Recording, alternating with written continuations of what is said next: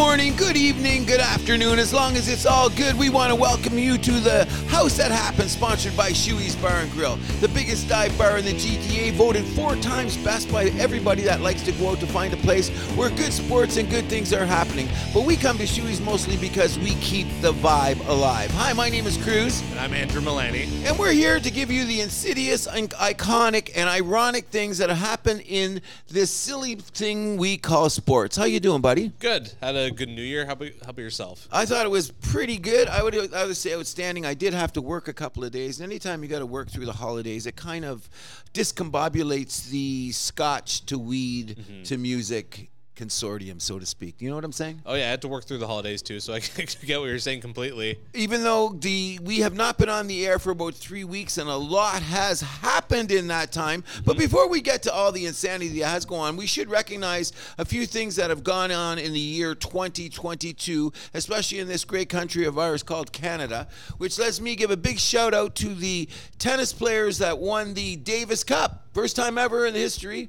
Of Yep. tennis, our boys won the Davis Cup. Felix, um, OJ Dennis, Aliassime, yep, yep. yep. They all went out there, did a great job, and uh, it's it's funny because people aren't really talking enough about it. I think you know what I'm saying. Yeah, Like, that one really got swept under the rug. I think it was a lot to do with the World Cup going on at that time. That kind of sucked up all the headlines. Otherwise, I think that would have gotten a lot.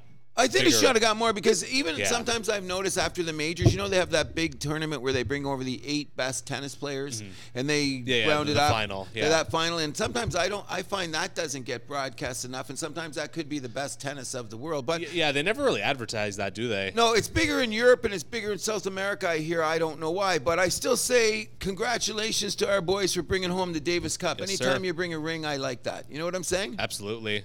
Yeah, I gotta love that. Anybody else that catch your eye that won something this year? Uh, you got to give a big shout out to. Well, I'm going to say first of all to uh, Cale Makar.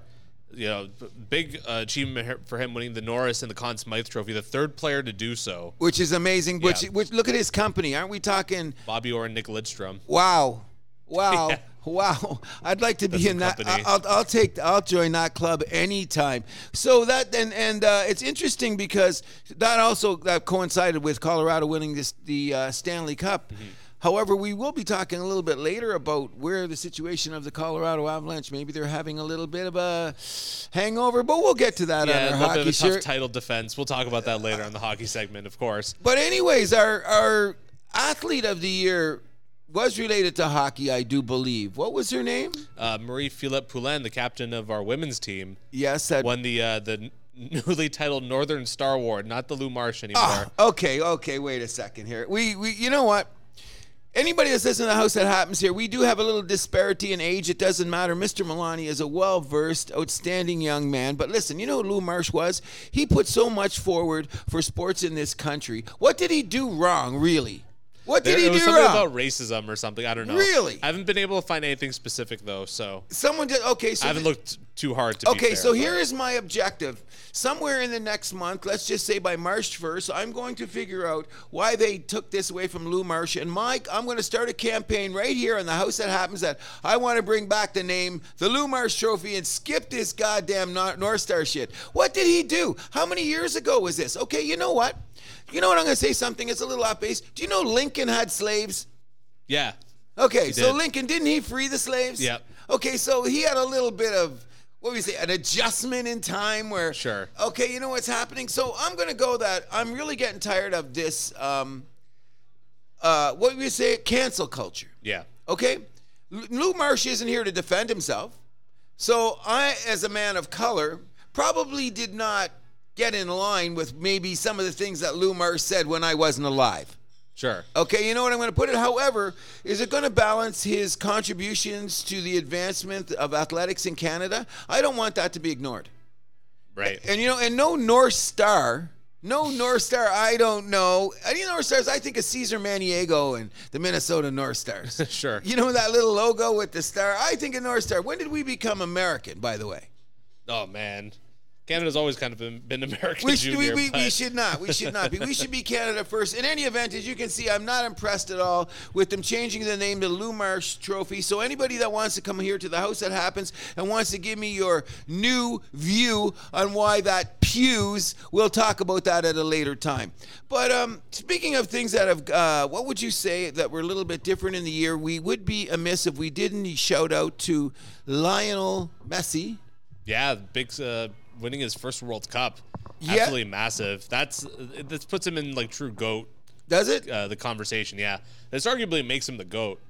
Okay, Yeah, and just because of like how much he's won at like on the club level. Now he's got international trophies as well, which was were the the Copa America and the World Cup were the only two things he was missing, and then now bam bam he got them both too. So he's won Okay. the Ballon d'Or so many times. Like I don't Oh know- yeah, I agree. I agree on that. So should we?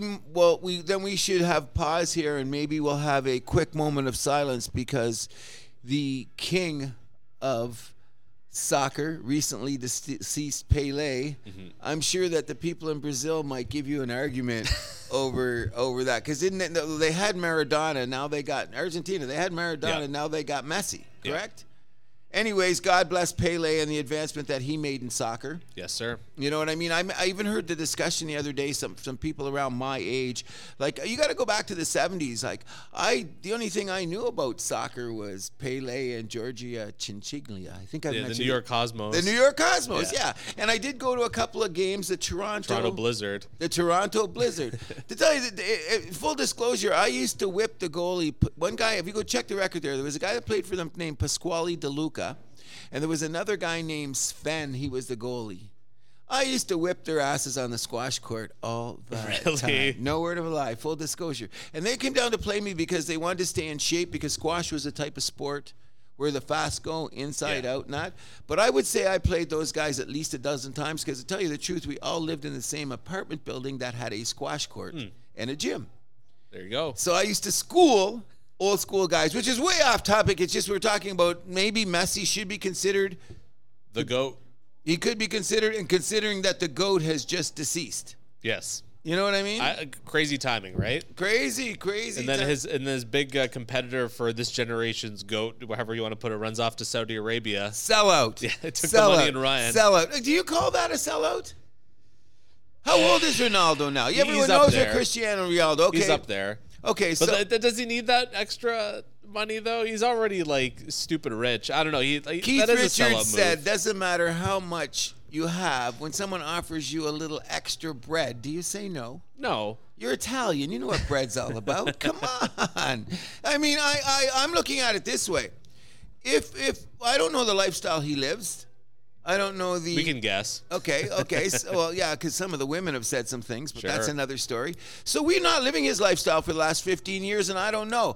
Um, I don't even own a car. Maybe he owns a fleet of Lamborghinis. How do you maintain that until if he lives till he's 80?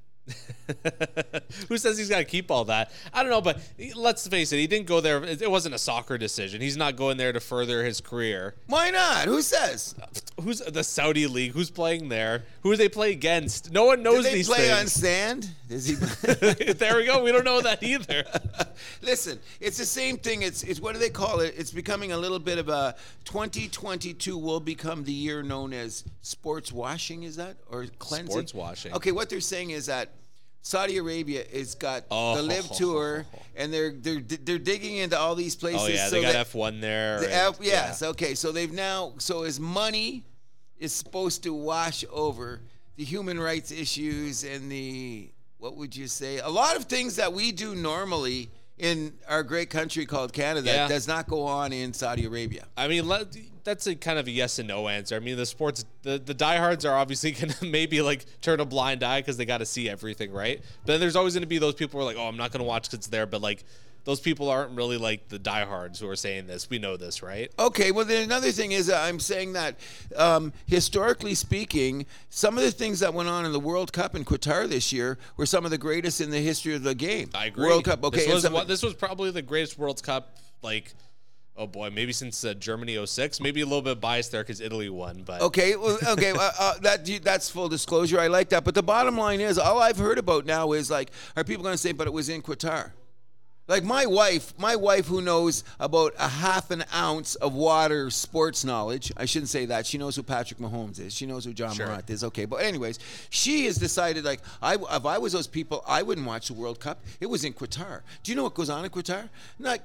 I'm not saying that I gave my wife a backhand or anything, and I'm just saying, what do Oh you, God, what do you know? Well, okay, sorry, girls, that was just a joke.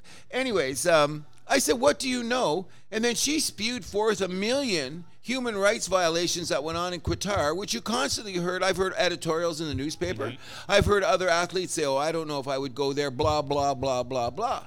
So, do we now try to, uh, how would I put it? We're going to look away from the fact that the quality of the games were some of the best in the history of World Cup because it was played in Qatar? No, you can't do. If you're a sports fan, I think you're doing yourself a huge disservice by, you know, turning a blind eye to that. Oh, I think it would be nuts. Yeah, Okay, so listen, uh, another thing is the word of the new year, full disclosure. I'm not a soccer fan by any means. You well know that. we know. Yes. Okay, uh, okay, but here's the deal. I think I watched more World Cup this year than I've watched any time in my life, turning 64. And one of the things was is I, I will never forget one of the games is which wasn't even there, the Brazil Croatian game, for example. People Yeah. don't even talk about that game. That game was That was- that was amazing. crazy. That was an absolutely stunner of a game. Um, I think when the Japanese beat, um, oh, who did the Japanese beat? I forget. I seen that game and I went, Germany. yeah, that's there was another great game when the Japanese beat Germany. I'm going, whoa, this is a crazy game. Then another thing is when England and France went to Oh, yeah. war. Yeah, we were watching that here at Chewy's. Exactly, and I ended up staying and watching the rest of the game. I still feel, feel sorry for Harry Kane, but Harry Kane, guess what? I'm not saying you're a loser, but you have Oh. some. He's got some stains on his underwear. I saw a graphic the other day. It was like Harry Kane ten years ago, showing that he's got like you know zero World Cups, whatever, like nothing, right? It's like, oh, what does he have now? It's just like one thing that he's got. Like the rest is still zero. Oh, and, and and you know what? He's had some very big moments in big tournaments, and he like. Oh, he's got a history of choking. Yeah, I know that's that's going to be too bad, but I don't think he should have taken the second shot, the second penalty shot. I, I think he should take him, but like he, the way he handled it, I'll stand by. It was just so terrible. Oh! Or he, like he placed the ball down, was like looking at it for two minutes. It's like that's not what you're oh, supposed to do. You're Oh, yeah. supposed to like hold on to it for as long as you can, and then like basically right when the referee kind of gives you the go, you put Bye-bye. it down.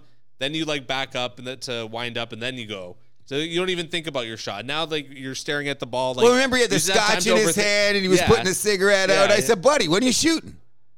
Uh, you know what I mean? I remember Yeah. I was watching it with you, and I looked because I thought, "Is this guy taking a little bit long? Take the shot." Well, it wasn't that. It was he didn't have the. It was the referee that was still going over things with the players, being like, "Hey, with like whatever, which whatever. That's that's that's the game, right?" Yep. But like Harry Kane should be like, okay, like I'm I'm gonna hold on to this ball.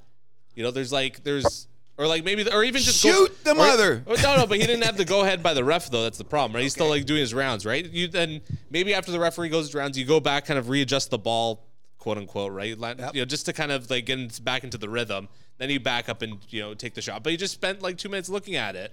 I seen that. Oh, that's time to overthink, and you're just gonna psych yourself out. I thought that was the drama of the sport. Isn't the soccer all about the stupid dramas that they create in the Is, middle of isn't the all sports about drama? Oh, yeah, that's because it becomes a TV show. But I will also say this about the World Cup. I found that there was very early in the tournament a couple of guys that hit the ground or did some spins, and I noticed that the referees looked the other way and Yeah. kept on going. So uh, I'm thinking, is that preparing them because the next World Cup is in North America? And North Americans like myself, Mm-hmm. an avid. I, I, I, and I'm gonna, I'm gonna, I'm gonna blow my own horn right here. I don't know many people that watch more sports than I do. I'm an avid sports guy. So I'm, but I'm not a World Cup guy, soccer guy. Okay, but I am um, interested in the quality of the games at the highest level. Right. Okay, so I'm going to play a tune to the World Cup. So I paid more attention to this World Cup than I've done most in my life. We've already established that. Now it's coming to North America, and let's shout out to our Canadian boys who scored a goal. Yep. Who I'm going to kick myself in the head because very early in the career of House that happens, I said I should put money down. At one point, it was what, hundred to one that we'd score a goal. Oh, geez, I don't even know. Oh, it was something or eighty to one. It was something ridiculous. Why didn't I put my hundred bucks down in Vegas right I should have put money on that too. Exactly, and, it's, and we knew they were going to play Croatia. We knew that they were going to score, but that's let, us not get away from it. What, what I'm, my initial point is, which is this: I thought the flopping was down. You should 100%. tell me. Do you think so? Yeah, I think so too. I think I thought That- that's something soccer should get serious about, especially uh, you brought up the North American point. exactly. Because here, like, we, we, we don't like that very No, much in soccer. no, no. And then, like the way our international players in like our leagues, like it, it is a little bit more of a physical league. You know, the MLS and Concacaf itself, right? So, I don't mind that. No, I don't mind that either. Okay, you know, the little bit of tackling goes on. I'm not saying like take the guy's head off, but um, that's why I'm wondering is perhaps maybe knowing that the next World Cup is in North America. So the big American corporations that usually drive football, NBA, hockey, etc., knowing this is how the, this, that, that, that sports is played. Um, I don't think a lot of um, North Americans will cop to when they see a guy jumping through the air and going down because you know what happens to the floppers in the NBA. Oh yeah. You know what I'm saying? you know what I mean? And speaking, speaking of floppers, we will discuss this. Like, remember the name Vlade Divac? Oh yeah. Okay, well, but we'll bring up that that. Okay, well, we'll discuss that in the NBA portion.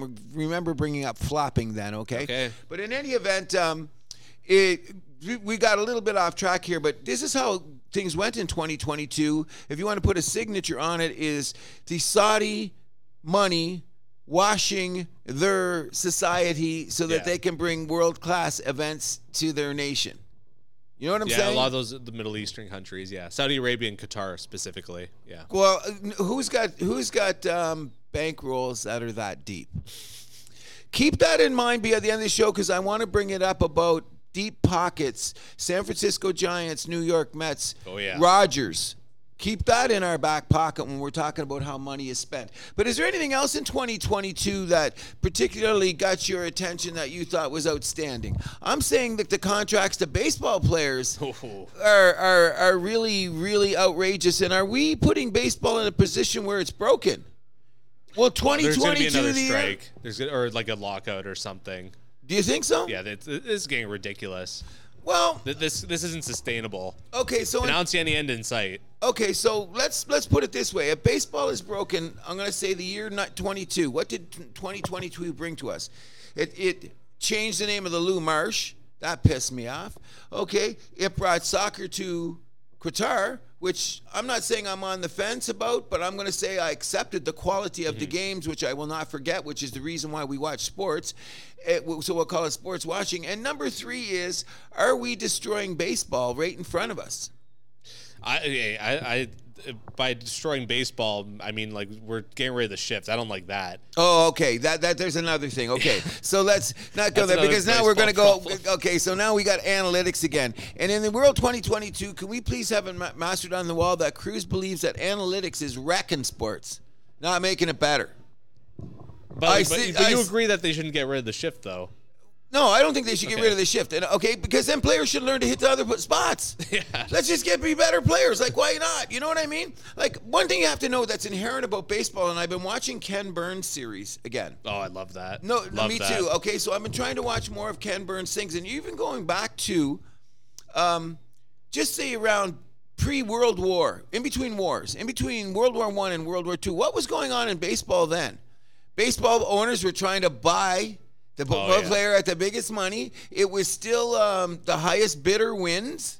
Okay, be careful about who's gambling Mm-hmm. on the game and the product on the field. So let's go back to 1922. That's what was happening. This is 2022. And who was playing in 2020, 1922? Babe Ruth, um, Ty Cobb, Sure. all of those Yeah. mofos of the time. So it's 100 years later. And what's the fight? Who gets the most money, the quality on the field, and the owner with the biggest money? Not much has changed. Not much has changed at all, and that's why baseball is the the which they did declare about 100 years ago. It is the national pastime. Like they went to war and said, no, no, we still got to have baseball. That's part of the national pastime. Yeah. That's how intense it is. But what I'm saying is that what is happening is baseball really regionalized. Has it become regionalized? I think so. On a Okay. national level, like no one cares about baseball. Relatively, I should say. Okay, but now, um, but everybody was talking about two things in the offseason, two contracts, Aaron Judge and Carlos Correa. Why were they talking about both those contracts? First of all, because Judge's is the biggest contract ever, Well, yeah, and and his story coming off the 60 home run campaign, which is right? a beat a 62. which is which it would say is a no drug home run record that stood for 60 years, basically. Sure. Because when did Roger Maris do this? 1961 or something, Okay, yeah. yeah. So we're talking about a long period of time, and and of course Judge didn't juice, and neither did Maris. So I'm still saying Barry Bonds broke the record. I mean, holds. Oh, yeah, 100%. We, we can't change that. But I we're we're, we're talking. My point is about the whole money and is baseball broken? And Jeff Passan was saying about it. And if you don't know who Jeff Passan is, please look him up. He's an amazing baseball guy in the states. But what he's saying is that where it affects is this. And I say even though Toronto's a big market city, what happens as soon as the Blue Jays is over? Um, who watches baseball? You and I. Yep. Okay, so let's just say uh, there's 1,000 Blue Jay fans on the bat flip game in a bar. That time Jose Bautista hit the home run and they had the bat Yep. thing. Okay, Yep. we lose the series, we go home. Okay, so the next weekend it's uh, now the seventh game of the peop- the team that beat us, which could be Texas and the Yankees, going Okay. to go for the World Series. Of those thousand Blue Jay fans that watched the bat flip game in the bar, how many of them are going to be next week watching the Texas Yankee game? Like 10. that's worse. So that's me and you, my son, a couple of his buddies, Yeah. a couple. Is that so? We're, what happened to those other 900 fans? Don't care. Okay, so that's my point.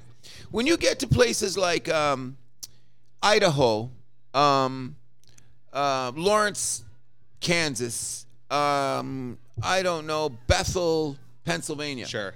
These are great baseball little towns, right? And then they hope that they are the minor league towns. They're the Bull Durham towns. Okay, and those people are fervently still believing in baseball. But what's the opportunity of the Pittsburgh Pirates getting back to the World Series anytime soon? When's the um, what's another team? When's the Florida Marlins? But they they they're a little different. They're not in the traditional markets like um, Well, that organization's also just a fucking mess. Oh, I agree. That that's that's it. That's why Jeter bailed out, took his money and Oh, ran. yeah. Okay, so but I'm talking about like the Cincinnati teams. Oakland's in huge trouble. Oakland's Oh, going to yeah. Vegas in a matter of time. Yeah. But I'm saying is that what's going to happen is it centralized. Is that the way it should be? America says it should be, and and, and the great Tony Kornheiser said he loves Steve Cohen because he said America really loves dynasties, and everybody loves dynasties. So, for example, you've got the David and Goliath. Isn't Yeah. that what sports is all about? Oh, absolutely. Steve Cohen is he the new Goliath?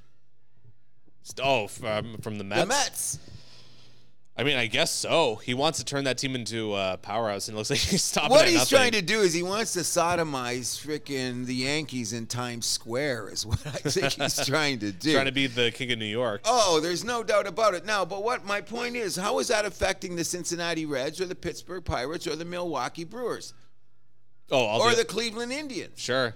Okay, so those teams are going to have to fight Oakland A's, which is we got Billy Beane and Moneyball, which we've had forever. Yeah. Okay, and, and, and you can develop that way. Sure. But in the long run, what is it going to do for the whole Chia baseball, which we just said? If your team loses, then you're not going to pay attention. So if your team never wins, you're not going to pay attention. For example, what's the attendance in Pittsburgh? What's the attendance in Cincinnati? Not good. Okay, so those teams that are traditionally, you talk about the big red machine. You talk about we are family, the history of base of uh, of uh, uh, baseball as it is, and the things that you watch every week, and the Ken Burns shows and all of that. Are we destroying that? I, I, I, the thing I, I'm wondering though is like the luxury tax situation. How much are these teams earning from that? Is it enough to like offset that? Because that's what that's there for. Steve Co- Cohen is going to pay enough luxury tax that's going to be bigger than the salaries of what? Uh, they're saying maybe 14 teams. How many teams in baseball? 30 something. Thirty. Yeah. Okay, 30. Okay, so his luxury tax is going to be more than the salaries of whole teams. I think it's 14 teams. I don't know if it's 14. That sounds a lot, but let's just count off the top of your head Pittsburgh, Cincinnati, Oakland, Milwaukee, Arizona. Uh, there's five right there. Florida, six. Uh, Tampa Bay, there's seven. Um, anyone else you can think of on the top of your head? Kansas City, maybe. Kansas City. There we go. There's eight right there off the top of our head, and we haven't even studied this. So right now, Steve Cohen is going to play more in um, luxury tax than eight teams we can name out. None of those teams. Like he's going to pay 90 to 100 million. That's insane. Okay, so are, you- are any of these teams going to have a 100 million dollar payroll? Definitely not. Okay, so is this good for the game of baseball? I mean, if they turn out to be, what if they turn out to be like a dynasty team? With the Mets? Yeah. Then I'm saying then everybody says God bless America. Because that's what it is. Isn't that what it's all Yeah, about? that's how, that's how it's gonna turn. It's it's gonna live and die on how these teams turn out to be. Because if they end up like being like these good teams, then hey, that's not bad. But if they end up just being like these teams that like you know losing the first round of the playoffs every year, then you suck. yeah, and it's that's bad for the game. Why? Because you bought this big team and they didn't make it. Yeah. So wouldn't that make the pl- wouldn't balance the playing field out? Does not make the Cincinnati and Pittsburgh say, "Oh, we I have mean, to do uh, you know what? it." You- Maybe you're right then. Maybe th- even them just being like the bad guy that could be good for the league too. I guess, right? Uh, I'm, I'm saying there's nothing wrong with the dynasty, and when and look at the Dodgers have only won how many World Series in the last ten years? yeah, just that one. just the one. So you know what I'm saying? I think that that element keeps it alive. It's like in soccer a few years ago. Like remember when they said they were going to make all these super teams in soccer, and Oh, that got yeah, yeah, that was- squashed. yeah, yeah. How? Why did that get squashed? Because a little town that I've never heard of in England won something big. What was the name of that team? Leicester Leic- City. Leicester City. Okay, I knew it started with an L. Okay, that's the Pittsburgh Pirates of North America. That's the Kansas Yep. City Royals of North America. You know what I team? I, I'm saying that those teams still have the opportunity to win. I'm saying within 10 years they won't have a chance to win because a lot of these teams are going to fold, in my opinion. Because if the ratings have gone down, eventually when the new contract comes up, that means the advertisers are saying, "I'm not paying this much for the advertisement on your Yep. program." Because the ratings are down. And ratings are driving everything because ultimately it's just a bunch of TV shows, right? Yep. Correct? So, my point is this I think that baseball is in huge, huge trouble. I don't want it to have a salary cap, though. Does that No, make no, me no, a, hip- a hypocrite? No, no, that doesn't.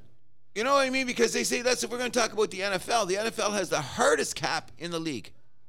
In any league. harder than the NHL. Harder than. Oh. The NFL, you can cut oh. players though. That's the thing, right? Oh yeah, there's no guaranteed contracts. That's the difference between because because uh, now the NHL salary cap is looking like the hardest due to the fact that they just can't cut players. No, the the NHL. It's like the only reason why like whatever, or sorry, I should say the only reason why like we have these teams like the Leafs trying to find all these loopholes is just because like how hard it is and like it's just like firm and like there's no way around things. Just like it is what it is. Okay, agreed. But I think they got to loosen it up somewhere along the line. Yeah, you got to do like an NBA like a bird rule or like a mid level exception, like that kind of thing, right? Oh, there has to be something. even should- add a little bit of a luxury tax. Like I, I think the way the NBA does their salary cap is is fantastic. I Okay, love, I love theirs. Okay, uh, then we should adapt that more in the NHL. If, if they did- 100%, they did 100%. that, that's because you're a Leaf fan, and you know that would just Rogers would just pour money into that. That would Like help the Habs too, though. Oh, I agree. I'm just saying. I'm not. I'm not saying that we don't have money up in Montreal. I'm not saying that either. Are, are you not the third most valuable? It's always Toronto, Montreal, New York. They're always Okay, fighting each other for the most valuable team. Okay, and I and I'll accept that along the way. And I'm I'm saying with that is that you can still compete. You know what I mean? Because I'm saying ultimately, in the house that happens, what we want to talk about is what goes on inside the lines. Yes. That's what's most important to us, and the quality of what goes on between the lines. And I'm saying, once upon a time, I would say baseball was my favorite sport, and sometimes I still think it is because I believe it's a cerebral game. You know what I mean? It's an individual, it's a team sport that is based on strictly individual accomplishments. Yep. You know what I mean? And there's no other sport that you can quite say is like that. You know what I mean? Like Yeah. hockey team has to move together.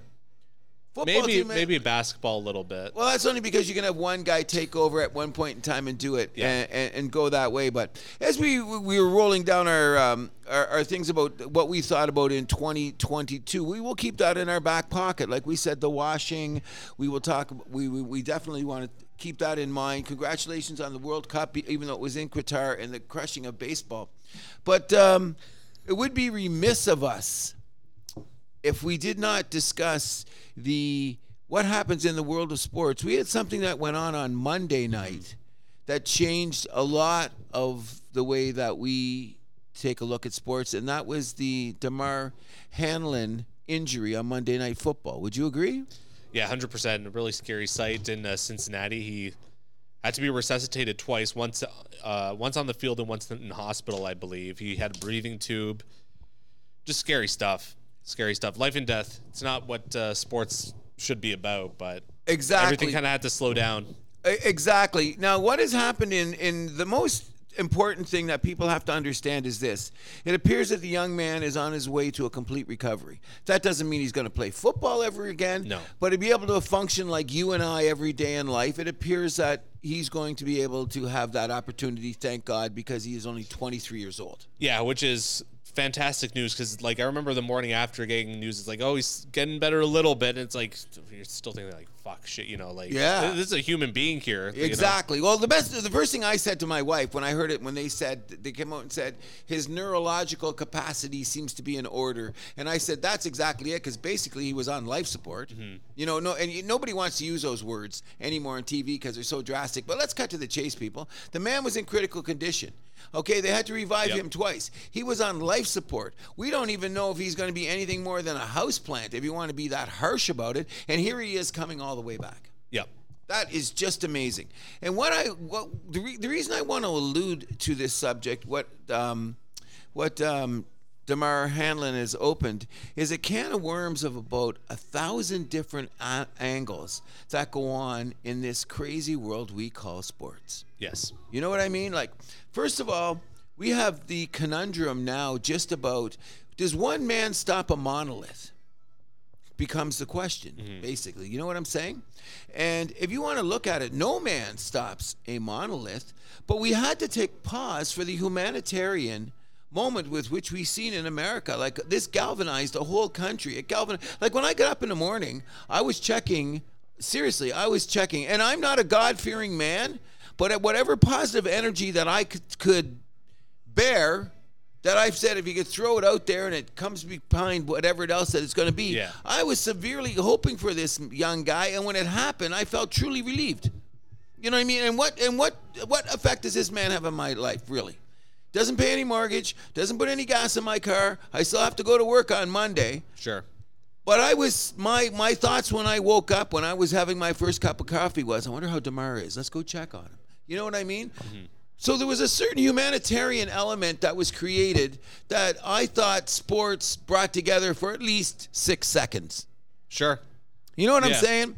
Because now that we're down the road, look at all the little things that we're going to have to talk about that this one man did affect, which includes possibly home field advantage in the NFL playoffs. Yeah, the AFC Championship game specifically, uh, one of the top three most important games in all the year. Oh, don't no, don't. My favorite, my favorite thing on football is Championship Sunday, not the Yeah. Super Bowl. It's always been forever because Oh, I, yeah, I I, go back since I was a kid. The NFC AFC Championship game, sometimes, especially when you went into like some of the '80s, '90s games where the Super Bowls were, were done by halftime, the uh, the AFC NFC Championship games were there. So the question is, a lot of people have said we have to be very careful about um, thinking about the family, the humanitarian issue, and nobody wants to be insensitive to anything.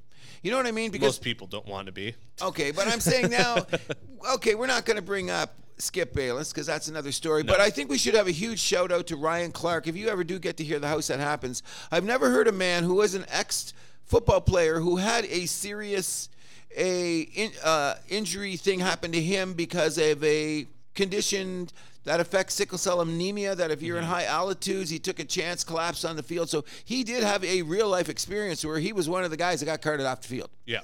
I just want to shout out to him so how eloquently he explained the position of a football player whose whole life is to dream to get on the field, and you know you are taking the risk. Mm-hmm. You never believe that you're going to take the risk of your life, but this has happened. Okay, now we're on this side of the fence. We, we do got to get back to the who was not who was right or who was wrong. The positioning of this should the game have been played. Personally, I'm I, I'm glad they canceled the game. Yeah, I'm glad to. There's no way, like, like in terms of, like rescheduling it for midweek, that just would have been a disaster.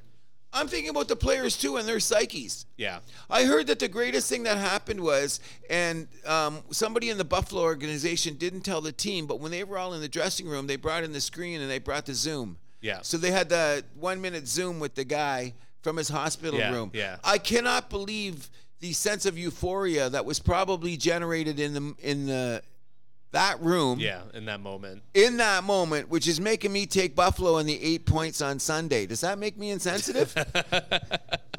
No, that I don't think so. I think we know they're going to be fired up after that. Of course. So They're what? gonna- they're going to want to do it for him. Okay, and not it for Hamlin. Okay, exactly. And now let's take it one step further. If Buffalo wins that game, then they have claims to the, number, one, seed. in the AFC, which is what about the Kansas City Chiefs when they win on Sunday? Don't they have a Oh yeah, And what about the Cincinnati Bengals that said, "Well, we were winning 7-3 at the time."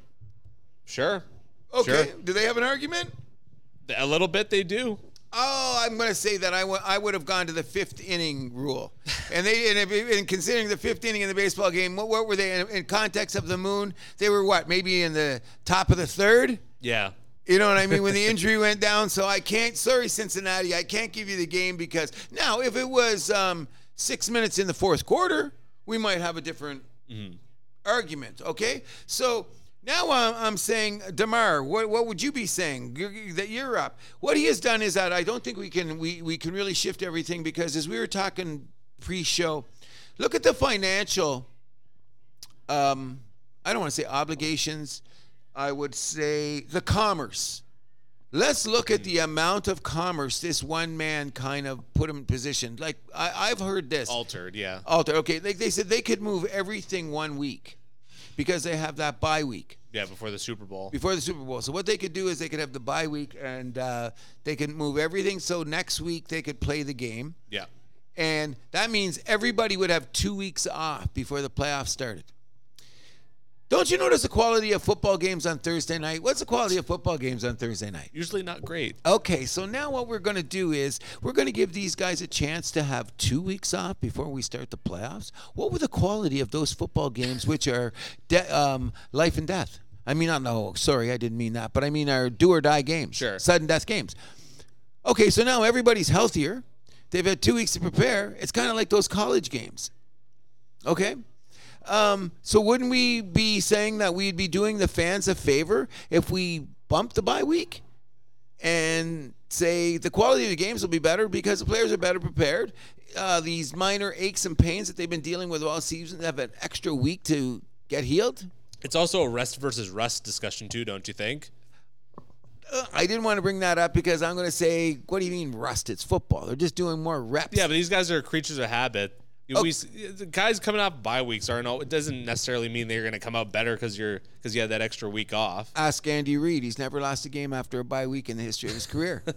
Andy Reid might tell you a different story. What? Where was the Okay. rest there? You know what I mean? That that's that's a rest rest rest argument. Uh, well, we, you know what? We will in a later date in the house that happens because we're going to talk about that in baseball when you rest, hockey when you get the bye. Just think about all this rest in. Ah, that's a future rest and rest. We will future episode on House That Happens. Yes. People, it, it will come up. But we're we're talking about the immediacy that's happening right now, and the situation is as follows: someone's going to have to play in the AFC Championship game. So are we going to have to hope that maybe Buffalo, Kansas City, or Saint Cincinnati loses? Because then this becomes a mute point. Yeah, exactly. Right. Mm-hmm. Yeah. So uh, I mean that could still happen, but I mean I. I I'd Okay, so let's take a look at the schedule here. I think it's going to be two of those three teams in the championship game. you think so? Yeah. Okay, so What, what you think the Chargers or Baltimore are going to the uh, the championship game? I don't think. So. Why so. not? I'm on the I'm on the. Hubert I'm on the Hubert bandwagon. Don't be talking about my Hubert team, guy. though? I'm just saying. I like Herbert too, but I like, the love rest of that team doesn't give me much confidence. Well, what if their defense just suddenly shows up? Okay, They got to win two games though to get there. That's the thing. It's not just like one fluke. what's that? They got to win two games to get there though. and they That's the may thing. have to win on the road. And remember, the only time that Aaron Rodgers Mm-hmm. won a Super Bowl is that he had to go on the road, like Justin uh, Justin Hubert may have to do. You know what I'm saying? So it's it's not that it's it's impossible, but I'm gonna I'm gonna be honest with you. I'm with uh, I'm with you. Look, you would have to go into Kansas City or Buffalo or. It could be that. done. I'm not saying it is. Look at San Francisco went into went into Green Bay last year and stole the game. Yeah. Because remember the 13 and three um, Green Bay Packers Sure. never lose at Lambeau and whatever. Except in the playoffs. Do you know Michael Vick is the first person that ever beat the Green Bay Packers in Lambeau in a playoff game? Really? Yeah, it was Michael Vick. I did not know that. But in any event, what we're trying to do is if we want to segue away, we are most significant thing we, we want to talk about is the health and safety of one Damar Hamlin. We are so happy for what's going to go on. We're just going to get to the point where we got to talk about the realistic situation that's going on in the NFL right now, and we should be discussing who we think is going where and why. Okay, so honestly, I do not have much hope for my Patriots this weekend. Why are we even bringing them up then? Why are we even bringing them up? Okay. Because I, I want to rant a little bit. This team Oh, has just been so frustrating to watch all season. Like it's they the way they play offense is like a defensive coordinator Okay. would call their play. Okay, so guess what? Who your guess who your offensive coordinator is? Two defensive coordinators. I know. Okay, so that's only because Belichick's given his son's got the leash on the. His son is basically the He's the defensive. defensive coordinator. His son, right? Yeah. Um, doesn't New England have one of the best defenses in the league? Hey, they do. The offense has been pooched though. Okay, so what do you think? You're going to believe Bill Simmons and say Tom Brady will come back for a farewell tour of the New England Patriots no, next year? No. Okay, so let's write off the New England Patriots right now. They're not making the playoffs. Okay, so that leaves us Miami and Pittsburgh, Pittsburgh. to make the playoffs. Okay, what are you saying? Probably Miami is going to make it in. Okay. I they're playing the Jets. The Jets are starting Joe Flacco under center. Okay, so now let's talk about this other situ- situation right here. We're going to talk about Damar Hamlin and, and the safety of players, which is uh, which is now paramount in the league. Even though this was a fluke of flukes, Sure. you know, it's the Chris Pronger injury. Yeah, yeah, it is. Remember that the Chris Pronger and the soccer guy. It was a soccer, Soccer guy. guy. some guy, Dutch player or something. There's this is the third incident of this particular heart algorithm stoppage because you got hit in between a heartbeat. I don't know. I'm not a doctor. Okay. So Pronger went on, and my wife told me this because I said, I don't even play that long. He played 15 years after this. Yep. I did not know it was that long. I thought it was Yeah, it happened in the '90s. Yeah, I did not know Playoff that. game, too, I think, yeah, I remember him down. Yeah, he was in St. Louis, right? Yeah. He was at St. Louis. I remember when he went down because he went down like a rag doll. That was really, really sad, really, really scary. But Yeah. he went on. So we're going to go on there. So we're talking about um, the, the Miami Dolphins. Is here's the Miami Dolphins. Who's starting quarterback for him this week? Oh, uh, Skylar. What's Skylar is yeah. starting? They're Sky- done. What Skylar? What's his name? Okay, so guess what's going to happen? I'm going to take the New York Jets because guess what? The New York Jets is going to crush them because the New York Jets is another team with a great defense. So you're saying Pittsburgh? Pittsburgh's going to come in the back door by beating Cleveland and the, the and Deshaun Watson. The, he's going to beat Deshaun Watson, the womanizer. He's going to send him home till next year. Because Deshaun's looked okay in Cleveland, but I mean, you He's couldn't. looked okay. Yeah, but Okay. okay, but now look what's going to happen. He's going to have the whole off season. He's going to take all his wide receivers to that womanizer place. And they're going to throw footballs and womanize. And now Cleveland, I'm, I'm expecting Cleveland to have uh, will be a, which I'm I'm already predicting right now. I think that's going to be the toughest division in football starting next year. The AFC start- North. AFC North starting when we start the, the 2023 NFL season. You heard it here first on the House That Happens. The AFC North will be the toughest division in the league, no doubt. First of all, this Pickens Pickens kid has proven that he's he's could be a solid quarterback coming Yeah. in under duress. Now he's going to come into camp being the number one starter. Tomlin's proved beyond a doubt he's a great coach. Oh, yeah. Look at okay. Let's go back to Week Six. Were we talking about Pittsburgh making the the no, playoffs? No, we were not. Okay, so now if they beat Cleveland, they're, what they need, they need everybody, all the other dominoes to fall in Yeah, place. they need New England and Miami to lose. New England's losing, straight up. Sorry, bro. No, no. They're I, right I up. know. Damar, Damar Hamlin, your boys are winning. Um, one of the things that before we get away from Damar, um, if I might backtrack for a second, here's the interesting thing that we find out about stuff. Okay, all these players do amazing things that we never ta- talk about. We hear about when um, Antonio Brown does stuff running around with the cops. Okay, we hear about Kyrie Irving when he's dancing with anti-Semitism. We hear about uh, Draymond Green punching Jordan Poole in the face. I had no idea that this kid, whose, whose mother was 16 when he was born, the actual toy drives, and now there's a million football players doing this all the time, as Serge has alluded to before the show started. But isn't it amazing that this young man had the gumption or whatever it is that what he was doing behind the scenes for kids, especially with this toy drive and stuff, blew me away. Yeah. You know what I mean? Like, all we knew he's a six round pick who worked hard enough to get a starting job in the Buffalo Bills. We had no idea. And we can't get bring up every players because a lot of players don't want to let it be known what they're doing on that Sure. on that level.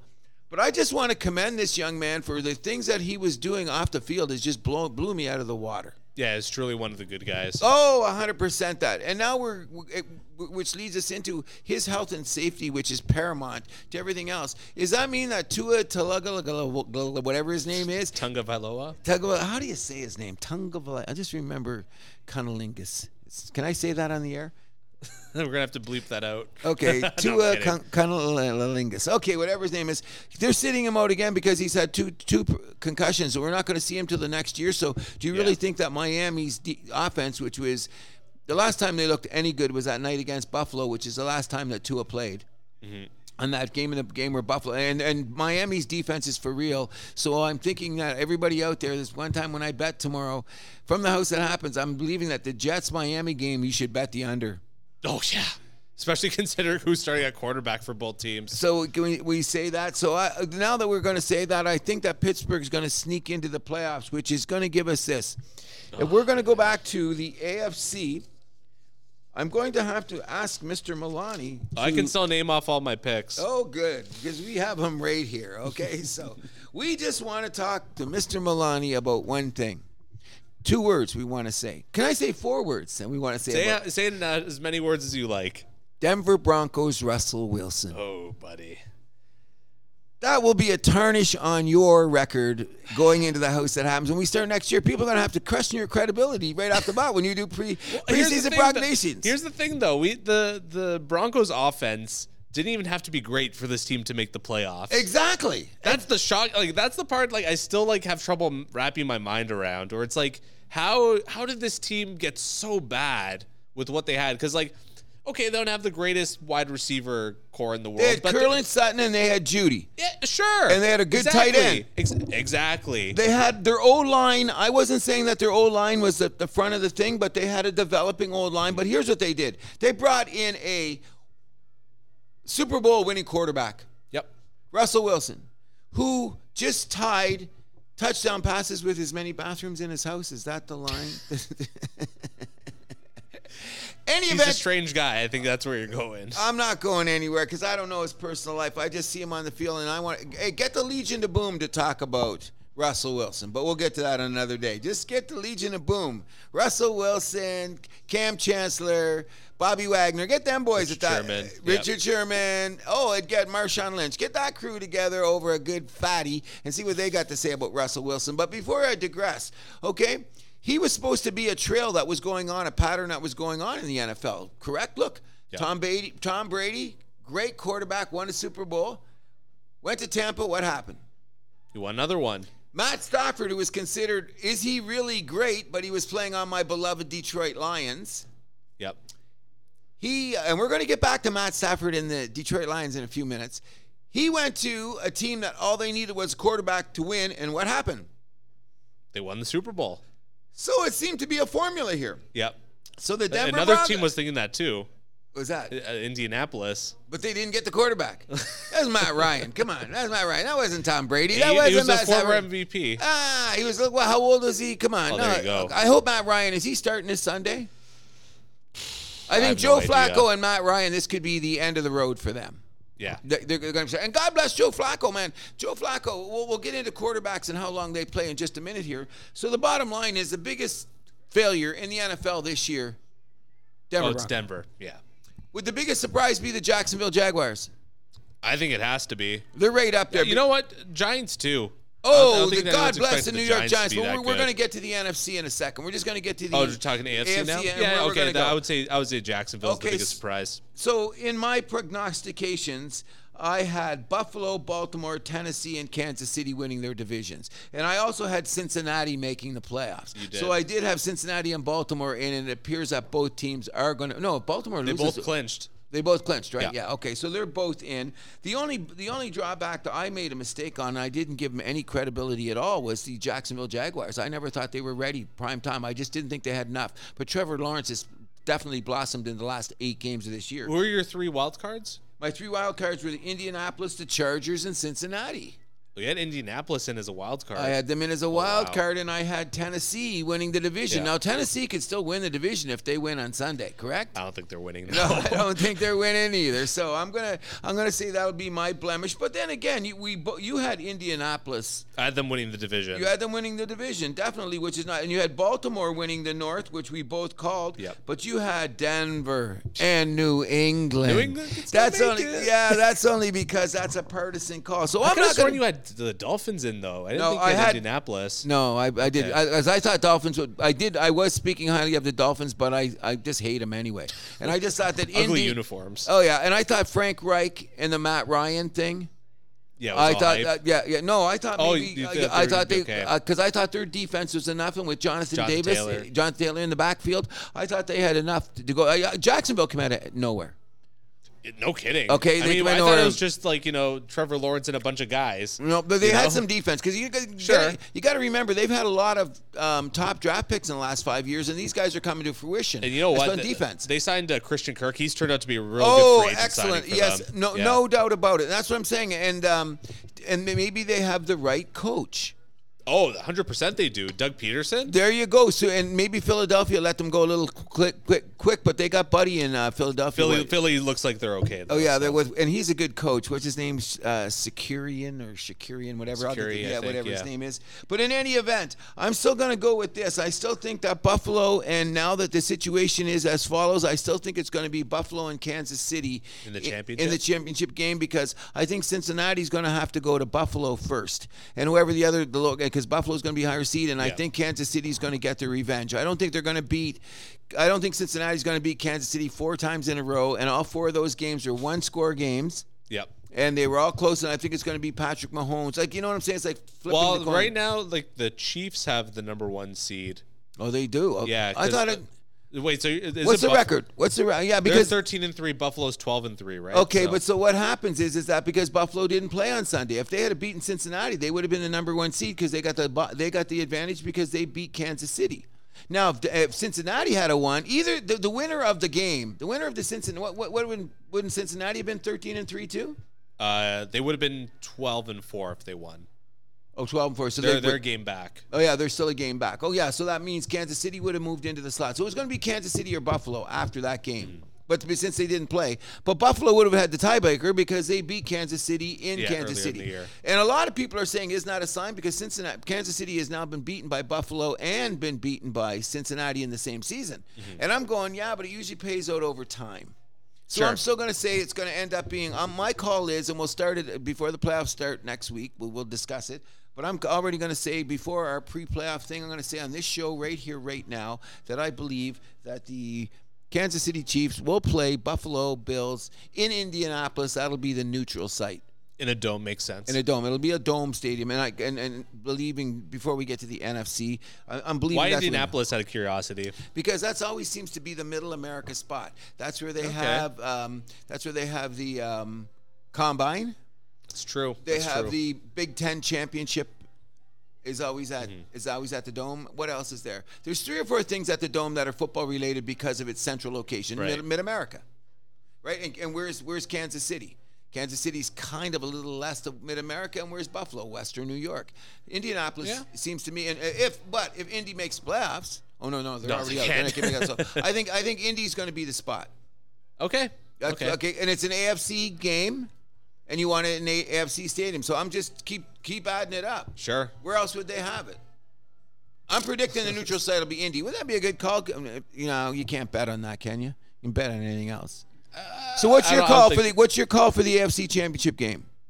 I think it's going to be Bills Chiefs too. Okay, so we're, I don't, I gonna, don't really believe in. Well, I mean, I called Kansas City to win the, the Super Bowl before the season started, and I'm sticking with it. that's that's tough, man. I don't know. I want to say Buffalo. I want Buffalo to win. I'm just, when, and when, if, if Buffalo them. and Kansas City are in the AFC Championship game, I will be wearing a Buffalo T-shirt that day. God bless hmm. Patrick Mahomes, man. I live in Toronto. I Oh, was yeah. there for the '90s. I still Jim think. Kelly's one of my favorite players. Oh yeah. Oh yeah, damn right. I'm I'm Buffalo all the way. I hope Buffalo wins the world. I mean, I hope Buffalo wins the Super Bowl. But before we talk about Buffalo winning the Super Bowl, we got to take a look at the AFC here. NFC. NFC. That's where I think the Super Bowl winner is going to come from. But Really? yes, I do. Philadelphia? no, we'll get we'll we'll talk. Okay, so that. anyways, let's discuss how we went there at the beginning of the season. According to oh, you, you had Dallas, Yep. Green Bay. Oh, look at you go. New Orleans and San Francisco with your wild cards being Tampa Bay, the Rams, and Minnesota. Oh my god, I had the Saints winning the division. I thought that I had them as a wild card. Okay, so okay, oh, Let, us cut to the chase here. I'm So I, I, I've, a few of my playoff picks were right. Where they factor in didn't exactly pan out, but Okay, so I made a mistake here. What did I write down? Because I can't have Tampa Bay in two spots. Okay, so Uh-oh. I think I made a mistake where that should have been Green Bay. Okay, because I not. I think you did have Green Bay I as a wild as- card. As a wild, wild card. I did not have my Detroit Lions, but we'll get to them in a minute. Okay, so now let's look at it. You had Dallas to win the division. I had Philly. had Philly. Philly won. You had Green Bay to win the division. I had Minnesota. Okay, so I had the Rams winning the division. Oh, boo. Super Bowl hangover. But you had San Francisco. and you were giving me shit for that back when yes, we I recorded was. that episode. yes, yeah, I certainly Your- was. I think your line was, "What makes you think San Fran can win the division?" Exactly. Okay, so here we are now, and they won the division, and I had them, but I did have San Francisco making the playoffs. So I blew that one. But I also had Tampa Bay winning the division, which they Yeah. did, and you had New Orleans winning the Uh, division. New Orleans winning. And they can still make the playoffs, can't No, they? New Orleans? they're eliminated. Okay, they're eliminated. Okay, so they're gone. So I also I had New Orleans making the playoffs, but I had Green Bay and San Francisco making the Yeah. playoffs. Okay, we we were thinking a lot more on the same line when it came to the NFC. I think. I, I agree too because you you did. Here's one of the things that we did not have on there that I had there, which which is surprising. You had Dallas winning the division, but I had didn't even have Dallas making the playoffs. Oh shit, that's right. Let's see, I did not have Dallas. So what did I know? So what am I going to say now? I still think it's. Well, I didn't be, have Philly making the playoffs. Oh, I did. I thought Philly was going to win the division, and I still think it's going to be Philadelphia. I think it's going to be Philadelphia in the finals, but I really believe it's going to be something really, really crazy, like because we haven't decided who's going to be there. I'm not going to be surprised if Brady sneaks in the back door to get there. But the other person that Ooh, scares, that's gonna be tough because they're gonna be going up against whoever came second in the NFC East. which is going to be Dallas, if Philly wins. But Philly has to win on Sunday. That's the thing. I'm not too confident in Philly going into this Sunday, especially without uh, Hurts. Hurts is playing, Is he playing? He's going to play, definitely. Okay, okay. Which is take they're playing back. the New York Giants. They Okay. should be able to win. Okay, so here's why I'm saying that they're going to win because New York is going to rest everybody because they got nothing to lose in this game. Now, the Giants can't. They can't move it. up, they can't They move can't down. move down. So the Giants are in. So what are they going to do? Are They're going to bang around their players.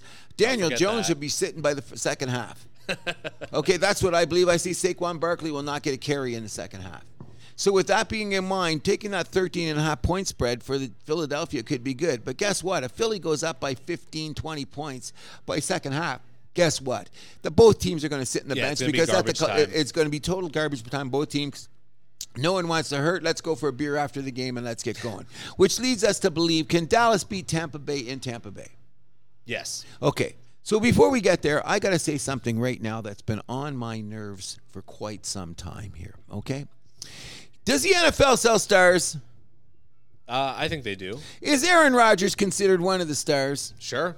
Okay, so guess what? I got three things to say to Aaron Rodgers right now, and I'm usually not vulgar on the air, but I'm going to say this: Aaron Rodgers, fuck you, fuck you, and fuck you. You know why? They switched the game to they flexed the game on Yeah, Sunday, Sunday night. night. Remember when the Green Bay Packers were four and eight? I thought they were done. I dug the hole. I kicked Aaron Rodgers in there and kicked dirt on him because you know what? I'm talking. I was sick of ayahuasca and running around naked in Peru. And, uh, I'm blue sick of, the. blue of water. Ah, they're, they're, they're broken up now it. But oh, he's not going out with the witch No, anymore. no, no. I guess he. I guess she put a spell on him. That's why I took away. The spell's off. Now Aaron Rodgers going. he's free.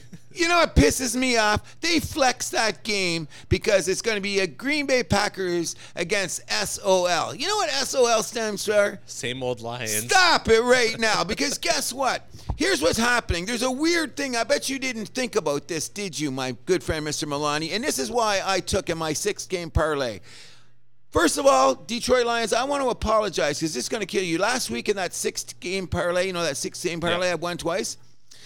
I admit I had five winners. You know what my sixth winner was? I couldn't decide. I took Kansas City instead of Detroit because I was Oh, scared. no. If I had taken my beloved Detroit Lions, I would have won won. twenty seven hundred dollars, bro. So I'm now taking this because here's what's happening this weekend. In order for the Detroit Lions to make the playoffs, and people, are you listening out there? We're talking Detroit Lions and NFL playoffs. Can I repeat myself? Can I repeat myself in case you didn't hear me and I'm not stuttering? The Detroit Lions are in line for the playoffs right now. Is everybody listening? So you know what they did? The NFL wanted to give Green Aaron Rodgers fellatio. So they swix him on Monday night. So Sunday night, so when he beats the Lions, they can say, look at Green Bay. They came back from the dead and Aaron Rodgers and ayahuasca's God. Fuck Aaron Rodgers when the Detroit Lions beat their ass because nobody's talking about this. Matthew Stafford is starting for the Los Angeles Rams against the Seattle Seahawks. And do you think that our boy Matthew Stafford wants to beat the Seattle Seahawks?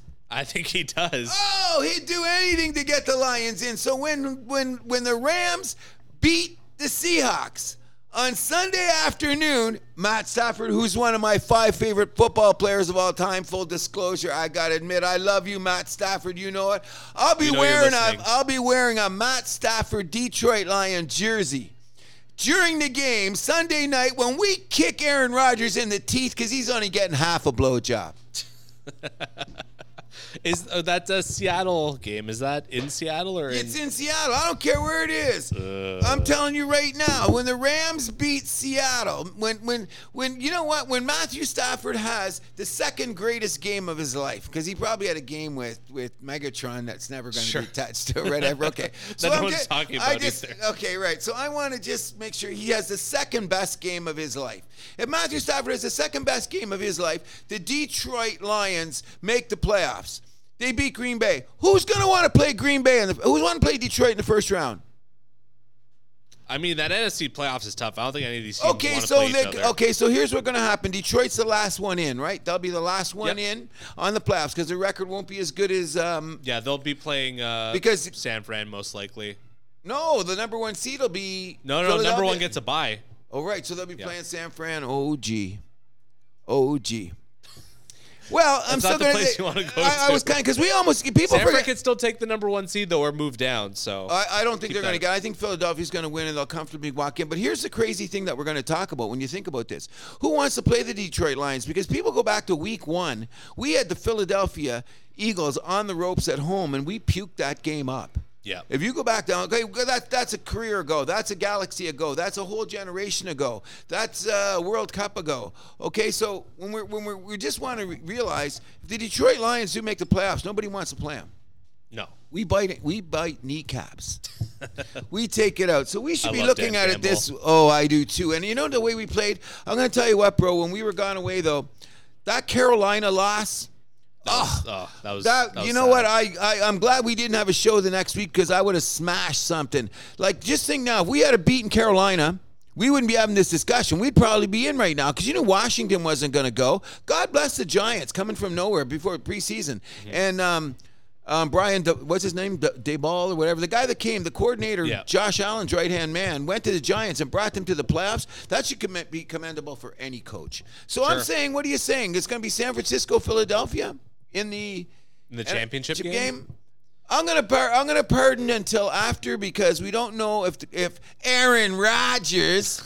You know what? That's what makes me sick. This guy gets more what? He was 13 and 3 two years in a row. What? Puked it up at home. Now he's coming in the back door and what is it? What is he? Moses coming down from the mountain? What is he? Lazarus? He moves the stone. I'm coming back from the dead. I mean, either way, I think Green Bay is one and done, even if they make it in the playoffs.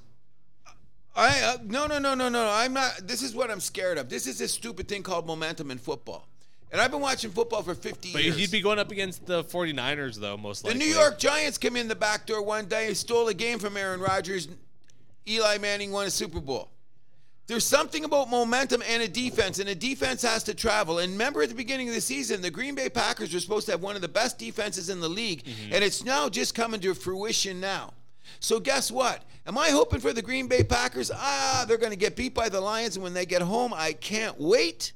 I'm going to be the first guy saying, fuck Aaron Rodgers, and we're going to no more swearing on the house that happens. You know what I mean? And that's what we're going to be talking about. But if you want to talk about stuff that's just gone off the rails, before we, uh, we, we, we, we, we'd be remiss if we didn't say, all you football fans, God bless Damar Hamlin. We don't know how this is going to play out with the neutral site. We don't know how much money's lost in gambling.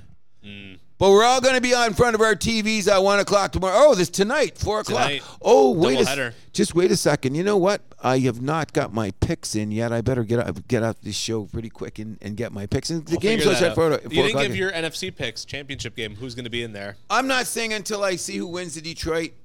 Oh, Green boo. Bay game. You gave your AFC. No, you got to give your uh, way too early NFC picks. Okay, my NFC pick is I think Philadelphia is going to be there, but I think if Aaron Rodgers makes the playoffs, I think that he's going to sneak in the back door. Whoa. So, so I'm hoping the so Lions Green Bay. Eagles. I'm, I'm, if if if Wow. if Green Bay gets in the playoffs, I think that Green Bay is going to scare people.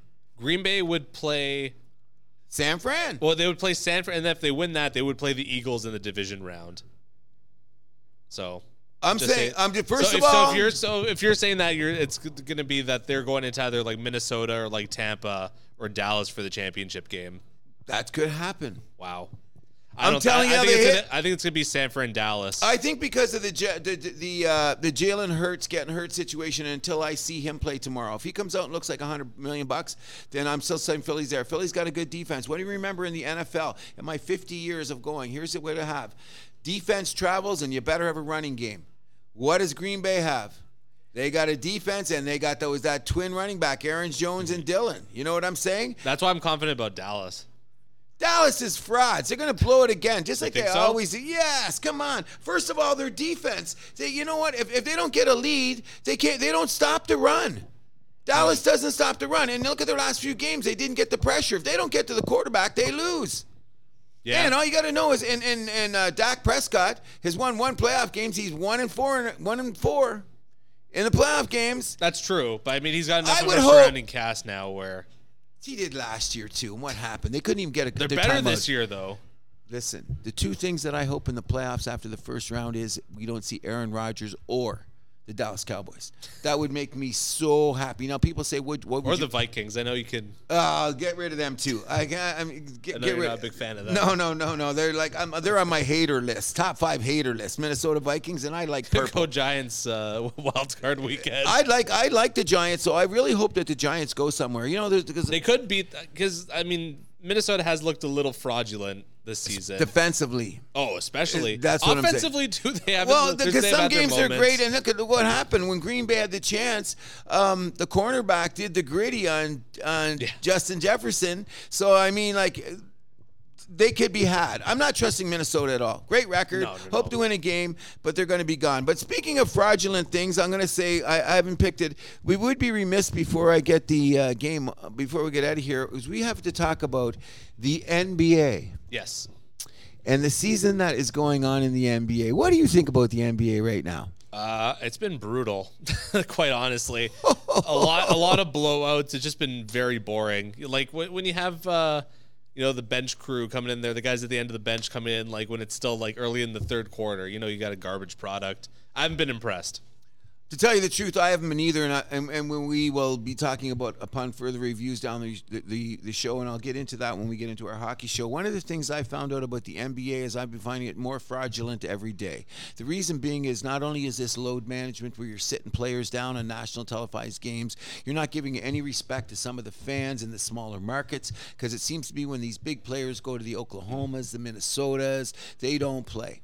I mean, we were we were even baffed here in Toronto. Remember uh, when LeBron came? Where was LeBron? LeBron was hanging out with Drake. He didn't get on the court. Him and Davis. Him and Davis both were on the court. So what I'm saying is happening here is that somewhere along the line that the NBA, whose next contract is coming up um, with the, with the TV. Uh, the TV contracts coming up, and also they're collecting bargaining agreements coming up. Something has got to shake in the NBA.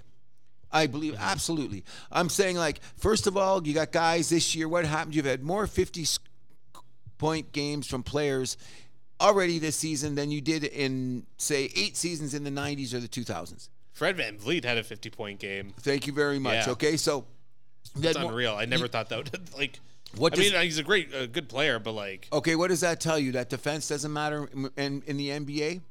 That, and like I'm blaming it on all you millennials. I'm blaming it on your crowd, your people, your generation.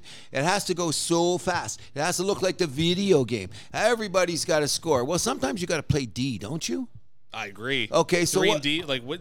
That's the kind of the formula now for winning championships. You got to be a good three point shooting team. You got to play good defense. I'll take it. I'll take it one step further. I don't see play defense. It's a make or miss league. We've had this discussion before. It's a total make and miss league. What do you do? You fire up the ball, you miss. The other night, the Raptors against Indiana, they got a nice lead. They were going inside out, and I do believe the teams that going inside out are going to win. The highest scoring teams in the paint are the Boston Celtics, the Milwaukee Bucks, the Memphis Grizzlies, and the Los Angeles Clippers. Now the Clippers are a little bit down because they don't get Kawhi a lot, and I'm going to give Kawhi a break on the uh, um, load management. I'll get to that in a minute. So when you're talking about the teams that are playing the best defense in the NBA, they're also the teams that are on top of their division. Now here's one an, an anomaly about this, and I got and I and I can't figure this out about the um, Toronto Raptors. You know the Toronto Raptors are top ten um, scoring? T- I mean against.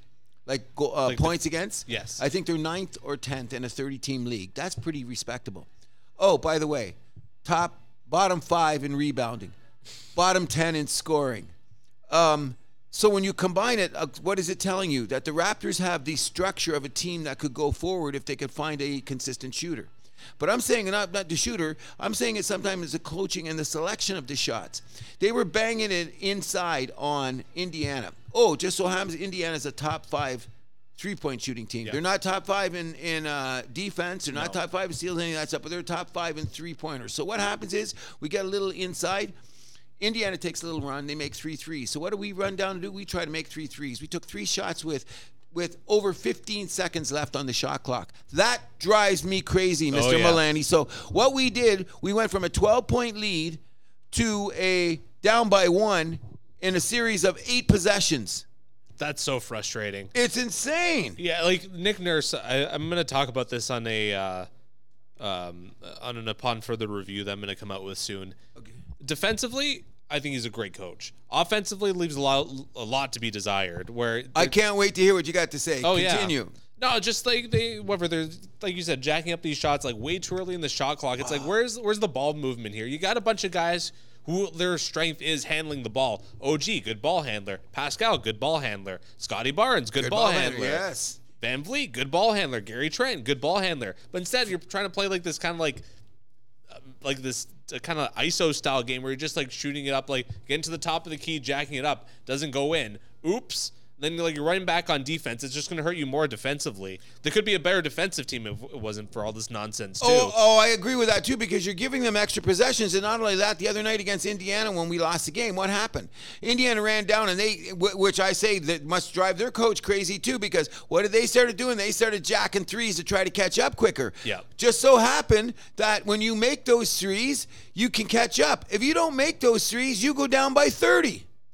That's the NBA, make or missed. It drives me crazy, but I'm saying if you work from inside outside, like why is it that the Milwaukee Bucks, oh, and also uh, the Cleveland Cavaliers. So you get the Cleveland Cavaliers, Milwaukee Bucks, Boston Celtics, Memphis Grizzlies, and the LA Clippers, the top scoring teams in the paint. And and they're also the top scoring team, uh, are top of their divisions in the NBA. Why is that? You know what I'm saying? So Yeah. what, what I'm happening is, first of all, there has to be, there is probably a little bit of a premium on defense because the Miami Heat, who can't score, but they're still in the playoffs because their defense is one of the top in the league. Oh yeah. So you still have to respect defense. Sure. You know what I mean? I'm I'm saying is it is it the way Toronto plays defense? Is it the way Minnesota plays defense? Because Minnesota's looking like the Toronto of the West ever since they lost Taves. Yeah. Or Karl-Anthony, yeah, whatever, whatever his name, Karl-Anthony, he went down, and they seem to like. I noticed them; they're a bit of a defensive team too. But here's a team that's a great anomaly about the NBA, and I think they're going to go further, and that's the New York Knicks, who beat us last night. Yes. Did you see that They're game? starting to put together. Did you see that game was what 112, 110? Yeah. Okay, so what that's telling you is that that's in in this NBA, that's a defensive game. That's That was a defensive battle, and it was a defensive battle because there was a lot of infighting in the paint between the Raptors because they're built the same way. I think if you have eight great wing guys, you should win because you'd be able to bang the boards. I don't understand why Toronto's not a better rebounding team. I, I don't get that either. You know what I mean? Like you're you're good, you're good def- They're loaded with wings. That's what I'm saying, and, and it- it's not showing up in the win column. It's not showing up in the rebounding column, and their shooting percentages are horrible.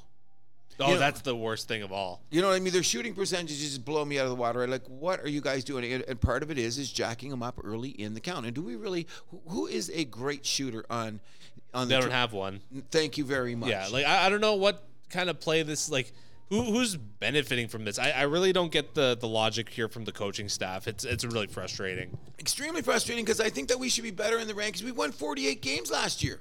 Yes. Okay, and we basically have the same lineup, the same Yeah. players, which you mean a step a, year a year forward should be a year better. Yes. Mind you, our big acquisition to come off the bench has not really been healthy all year, but Thaddeus. well, oh no, and uh, Otto Otto Porter. Yeah, he that that played- that's true. Games, that's true. That that that and he would be he would be a significant difference inside outside because he can shoot the short range Yeah. and he can sh- he can hit the three. And that's been a big problem with this team. Like, besides Precious and Boucher, like, which of those guys on the bench belongs in a playoff rotation? Mm, None of them have earned it. Exactly. You know, I think Malachi Flynn has been trying to show up, but what Uh, is he? he's hot and cold though. Oh, that's There's times where it's like I think Gary Trent's hot and cold. Sure. No, but like Malachi Flynn, like half the time, like it, it's like, oh man, this guy's like, why isn't get this guy get more playing time? Then their half is like, oh my god, why isn't this guy? That's why. bench? Yeah, exactly. That, that- that's that's the great. It's an enigma, especially with him because he he plays some defense. But what I'm really thinking about is when you get to the top of the teams. When we're getting to the top of the teams and we're, we're, we're discussing this, and we discussed early in the teams who are going to be there, I really think that the surprise, and I don't want to talk about them anymore because we'll put the Lakers to the side. And I think that the Memphis Grizzlies are a serious threat this year. Oh, yes. But we cannot ignore the fact that if we're going to talk about every day you watch a sports show, who are the MVP candidates? Who are the MVP candidates? If we don't start talking about Kevin Durant again, then we've been missing out on something weird that's gone on in the NBA this year, and that's the rise of the New York Knicks, Nets. Nets, yeah, the Brooklyn Nets. The wow. Brooklyn Nets. I mean, I'm saying yeah. Sorry, but I'm gonna I'm gonna say this. If you go back to a previous two or three shows, he the one of the teams. I think if you if we're gonna check the tape, I Cruz said that I did believe that the New York Nets, I mean the Brooklyn Nets, would have it by All Star break, which they are. I really thought that they would be after all this anti-Semitic stuff, firing Steve Nash, uh, Ben Simmons not wanting to make a shot. I said they have shooters on this team. They have um, Harris, Toby Harris. They got Seth Curry. They got um, what's the other kid's name? The young kid that's been coming off the bench. He's been playing. He was a high draft pick. I forget his name. I'll get you the next show. And if they've got Kyrie, Durant, and Simmons, they play some defense. Well, why they've been playing Simmons at center, and that's been a win Oh, th- th- that that is because who's the real center? Every center is a hybrid now. Yeah, Uh, basically. okay, and and and Ben Simmons can go out and defend on the perimeter. Yep. So when he chases down the three point guys, um, uh, Durant is a is a better, I think, perimeter defender than he is a paint defender. Even though Oh, he's almost 100%, 100%, 100%. seven footer. So when you when you look at that factor, the Nets won 12 games in a row. Last time I checked, they're the second best record in the. Uh, That's correct. Second Se- best record in uh, the Eastern Conference. Where- just, a, just a game back of Boston. Just a game back, and Boston, I think, is going to be fine. They're too solid as a team. They're going to, you know what happens? You get in the dog days in the NBA. Well, they they got the best points differential in the league. Too, Oh, then so. th- there you go. And and uh, Memphis doesn't have that because Memphis just scores up and down so much. But I think Memphis is a they good got team. they're, they're they actually have the second best point differential. They're in the league. second, are yeah. they? Yeah. And they play some defense. They're just an amazing team, and they're deep. Oh yeah. They're one of the, I think one of the deepest team of the team because they can sit things down. But one of the teams I'm going to tell you right now, I believe is a fraud, is the Dallas Mavericks and, and Luka Doncic. Okay, he's he's a top-rated MVP candidate right now. Yep. Okay, I'm going to tell you the truth. They play ugly basketball. If he doesn't make shots, they don't win. And notice what they've been going at him lately ever since he scored that that crazy game. What was it, 60 20 20? Yeah. Which is just a phenomenal achievement in the history of basketball. I'm not going to take that away from the guy. But I'm going to tell you this Jalen Brunson was more valuable to that team than they realized, and just ask the New York Knicks. Mm-hmm. Okay? For, Sure. for starters. Number two is this when you don't move the ball around, you don't win. Okay, so Doncic has won some games single handedly doing that uh, triple double thing he does, and his presence, and enough guys at their score that they're beating dumb teams or bad teams. Now that he's going up, when he goes up against the Memphises and he goes up against the Denvers and he goes up even against the Sacramentos of the team and the New Orleans Pelicans, who would keep Zion in the lineup or a threat, they were number one team in the league for, for a cup of coffee. At least in the West, they were the In the West, one yeah, team, number two, yeah, they're in the West. They, they actually hit the number. They were number one team in Western Conference, I think, but I don't think they're going to be there unless They're still two games back. and I still think they can, but they got to get Ingram and Zion on the floor at the same time. They Yeah, barely get those. And even though they're they're they're a little bit deeper. If you look at them, they're, they're one to eight oh, rotation. Oh, yeah. They're a little bit deeper. But I'm I'm saying right now, I don't I don't think that Dallas they were the, they went to the conference championship last year. Yeah. I do not believe they'll get past second round this year. You heard it here first as of the first week in January. Dallas Mavericks. If they get past, if they they're, they're going to beat somebody in the first round. Maybe not. What if the fourth, fifth is them against Sacramento? Yeah, I mean that's a, that's kind of a coin flip, I would say. I, I, I'm, I'm looking at it this way. I'm thinking that Dallas does not play enough defense. They don't ro- rotate the ball good enough. To me, that's just my personal opinion. We got a lot. It all of, depends on how uh, Luka's going, though. If he's well, if- you can't win going- with one guy. That's my point. And Lucas, uh, They might be able to go on a run with it. you know what I think about Luka? Lucas reminds me of my mother in the in the lessons I learned in life. And one of them is, "You got nothing good to say." That's what I feel about Luka. But I'm, I, I think he may be the most talented offensive performer in the NBA as we speak. I think he's going to win MVP. Uh, I don't think so. I think coming down the street, no, because I think when you when it's going to rise up and Kevin Durant is going to be up there, and, and and okay, say Dallas is in sixth place or seventh place, okay. Let's look at that now, realistically. Okay, let's look at this realistically. Right now, what are the Mavericks? They're the fourth best, right? Sure. They may they might stay there due to the fact that what are the other teams are doing. Look at the Phoenix Suns. Oh man, have they tumbled down the standings? Okay, and I think Dallas is going to join them in a matter of time. I still think that the the Sacramento and, and Portland, those teams are still going to be on the rise. And if you just look at it, I always judge things by really, this. Portland. I, I don't believe in that team that much. I think they they're going to be a playing team. Okay, so let's look at it this way. And here's one of my favorite analytics. Notice I said analytics. Yeah, I Did you- noticed. 'cause I said I said my favorite. So this is analytics, but I look at the loss column. You can't get oh, back Oh, yeah. on losses. Okay, right now the Dallas Mavericks have 17 losses. The Portland Trailblazers have 19. That's only two loss differences, bro. Oh yeah, the Western Conference is tight. Oh, you're damn From right. like it's one like to one to thirteen. no, it's, pretty insane. It's insane. Okay, so when you look at it like that, I'm going to say that I believe that the Mavericks have more room to fall down than rise up.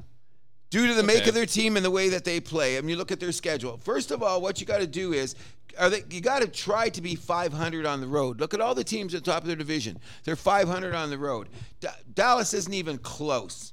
Sacramento, nine and nine on the road. Portland Trailblazers, okay, they're 10 and 13. That's still under, but that's Dallas is seven and four games under 500 on the road, and I think it's only going to get worse. They kill it at home though. Oh, but you got to look at if you look at them both divisions. Look at Nuggets, 10 and 10. Grizzlies, 10 and 10. Pelicans, they could be a little bit better. The Kings are 9 and 9 on the road, and look at the Kings are in fifth place, which you'd never would have thought of.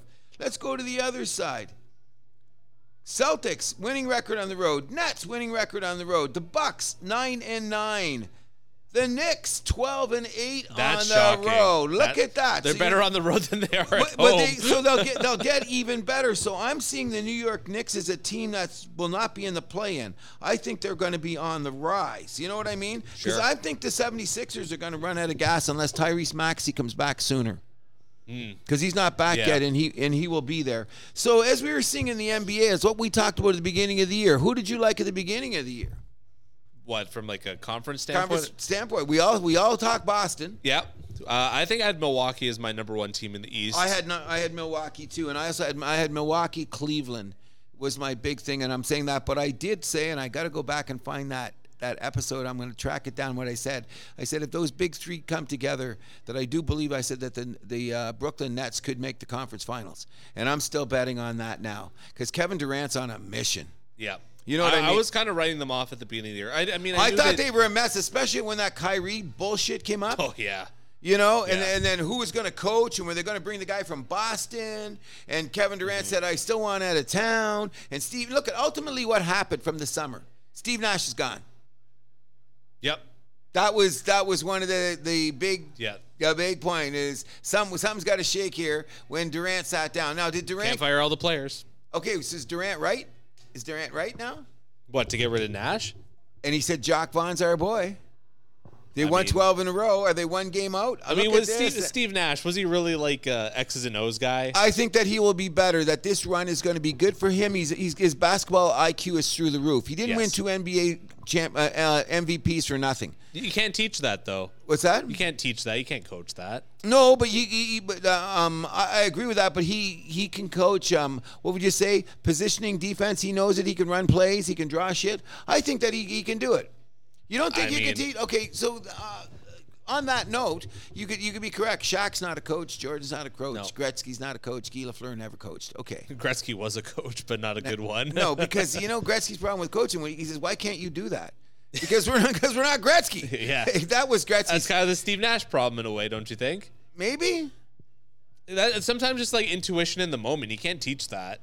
No. Oh, I agree- oh, okay. I, I Like agree that- situational awareness, I guess I should phrase that as. But you, can't can, teach but- that. but you, but you're, but, you, but shouldn't you be able to put your your player in the best position to react to that? you can try. But I mean, I don't think I, I don't know. I don't think Nash is a coach. Like, what what have we seen from him in the past that would tell us that he would be a good basketball coach?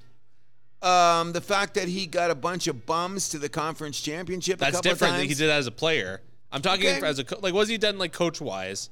Well, I always heard from um, Rick Carlisle. Was he the coach in Dallas for a while when they won the Yeah, championship? yeah. He did not want to lose in the uh, when when Cuban let um, uh, Steve Nash go to Phoenix. Yes. He did not want him to go because he said that he was like a coach on the floor. That's from Rick Carlisle, so I'll give him a lot of credence. That could just be tire pumping though. it could also be like what you're saying. Like you, you made an interesting point there about uh, situational Awareness. and yeah. and uh, intuity in uh, the um, having that in the moment greatness that doesn't come with every player. You know what I mean? But then Mm-hmm. again, Steve Nash never went to a final, even though he should have. That year, Am- Amar'e Stoudemire, the great fight year, and they got thrown out and they lost the game and they ended up losing the playoffs. That's another story. But um, I'm I'm just saying uh, that's too far off the record, Steve Nash, for giving you. Maybe I'm giving you too much credit. But I'm saying the Brooklyn Nets are going to be in the conference championship. Okay. I don't care who they play, what they do. Now they now who are they going to run into? If they run into a Boston team, I think that's a team that could get or a Milwaukee team. Because what I think is I think the whole league is sleeping on Milwaukee. If they're if they go into the playoffs healthy, that could be a dangerous thing. Well, that's the whole thing. And look at the Bucks now. They're 25 and 14. That only puts them two losses behind the mm-hmm. Celtics and they got to play the Celtics two or three more times. So that could change the whole look at that, if you know what I Sure. mean. But the number one thing that I'm going to say before we get out of here on our basketball note is we're going to have a trade deadline in about six weeks. And since we are the house that happens, and since we are sponsored by Shuey's Bar and Grill, and since we are out of Toronto, Ontario, does that make the Raptors sellers or buyers at the trade deadline? Oh, I think they're sellers. Really? Yeah. Okay, so who do we keep? Who's who is the only who who would we not trade on this roster? Uh, my only three untouchables are. You have three I have three untouchables. On the Toronto Raptors. Yes. I'm Let not- me hear him. I'm not trading Pascal. I'm not trading OG, and I'm not trading Scotty Barnes. I'm keeping OG and I'm keeping um, OG and Scotty Barnes. Yes, Pascal. I, I'm a, I'm a I don't think you can make a good trade for him now. That's the problem. why? Because his value went up too much. Uh, well, I mean, uh, and like just think about the situation that the team's in. It's they're they'd be selling at the deadline. You're not getting anything better for him. This is a guy who I think has still got a little bit of like you know Oh, he's got huge shelf life. exactly why. So why would we trade him like uh, for a bunch of like picks and prospects and a couple bench guys? Then that doesn't make any sense. I'm going to tell you why. I want a first round draft choice for him. Whatever. That's automatically. I want a first round. But draft. who's to say that's gonna that player's gonna be better than him? And you got to wait like three four years for this guy to develop. That doesn't make sense. I'm going to tell you why. Pascal Siakam is a Robin. He's not a Batman. That's fine. Hold on to him. We can we can trade him later. who we're, we're going to get back Batman. On my position right now, and I've been saying it for a long time, and it's driving everybody crazy. I think the best player on this team is OG. Yeah. I'm gonna. I'm, I'm saying I think he's more valuable. First of all, what what I I'm, I'm going to say to OG is this: he takes some shots early in the shot clock. He pushes does. it sometimes, not as much as. And Scotty, Scotty's got to shoot more. Here's what I'm saying: Scotty should shoot more, and, and OG move the ball around more because OG and, and Scotty and Pascal and Fred VanVleet and anybody else on the floor, they're, they're lockdown defenders. That's a crazy ass bunch of defenders. What they get into Trent's trouble. good defender too. Ah, I, I, mm, He's, he's up there in steals. That's because the other he. I'm not going to say nothing. I hope we trade him. I'm going to package. Yeah. I, th- I think I think he's gone. Okay, so let's go around the league. Let's go this. Hey, Oklahoma, you have way too many draft picks. So what we're going to do to you is we're going to give you Pascal and um, who did I just say? We're going to give, give you Pascal and um, and Pascal and Trent? and Trent, and you give us Ja, Ja, whatever. They're, they're not trading him. Get Why out of not? here. Why not? why why the Because trade? him? that's the future of your franchise. He's top five in scoring. They're not trading him. Okay, but they got all the other him. draft checks. They got a chance at Victor Wa- Wayanabe next year. So they can't have two Batmans, can they? I I mean, hey, you're, you're not even guaranteed him. And get, Oklahoma City's going to be fighting for the play-in if too. we get so at, listen, if we get SGA, he's Canadian. He's from frickin' Brampton. I, I think that's a little. I think that's a pipe dream. Um, okay, we'll give him something else too. We'll give him one more. What? else? Why, why can't we get him? Oh, like stop Oklahoma, them. it. You know what I'm saying? I'm No, just saying no, this is like you know what?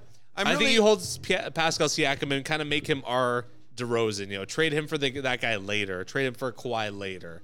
You know? Sia- Siakam's 28 though, isn't he? 27, 28. Yeah.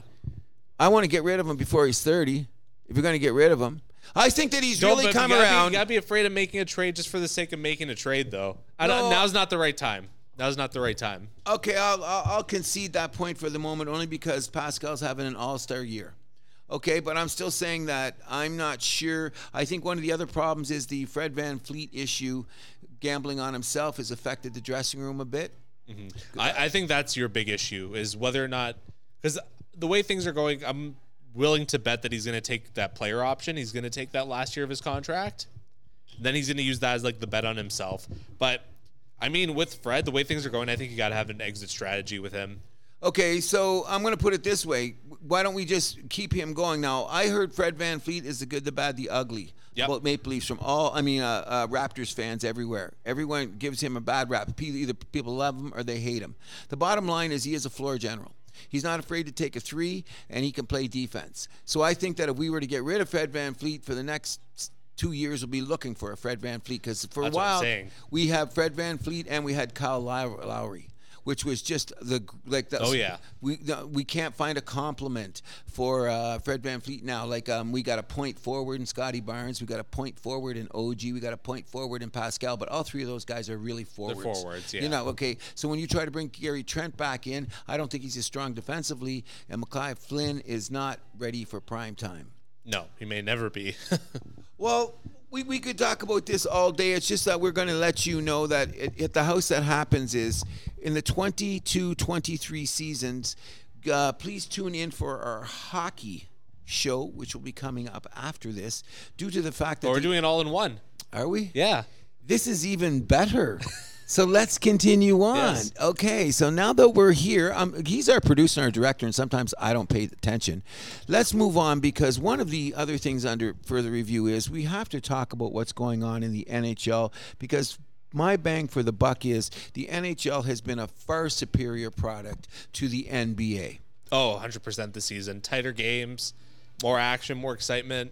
Uh, we haven't had the blowouts that we've had, even though my beloved Montreal Canadiens have uh, definitely been adding to the blowout factor, I would say, in the last thing. And of course, we're at the House of Habs, and, and even, even at the House that happens, not the House that Habs. I'd get shot if she was here from Shuey's Bar and Grill. No, he would like that. We are in Toronto. It's just that we do keep tabs on the Habs. So here's how much tabs we're going to keep on them. We're going to talk about them next week. How's that? Let's talk about the rest of the Oh, league you right don't, want, now. you don't want to talk about uh, their uh, their uh, tumble down the standings?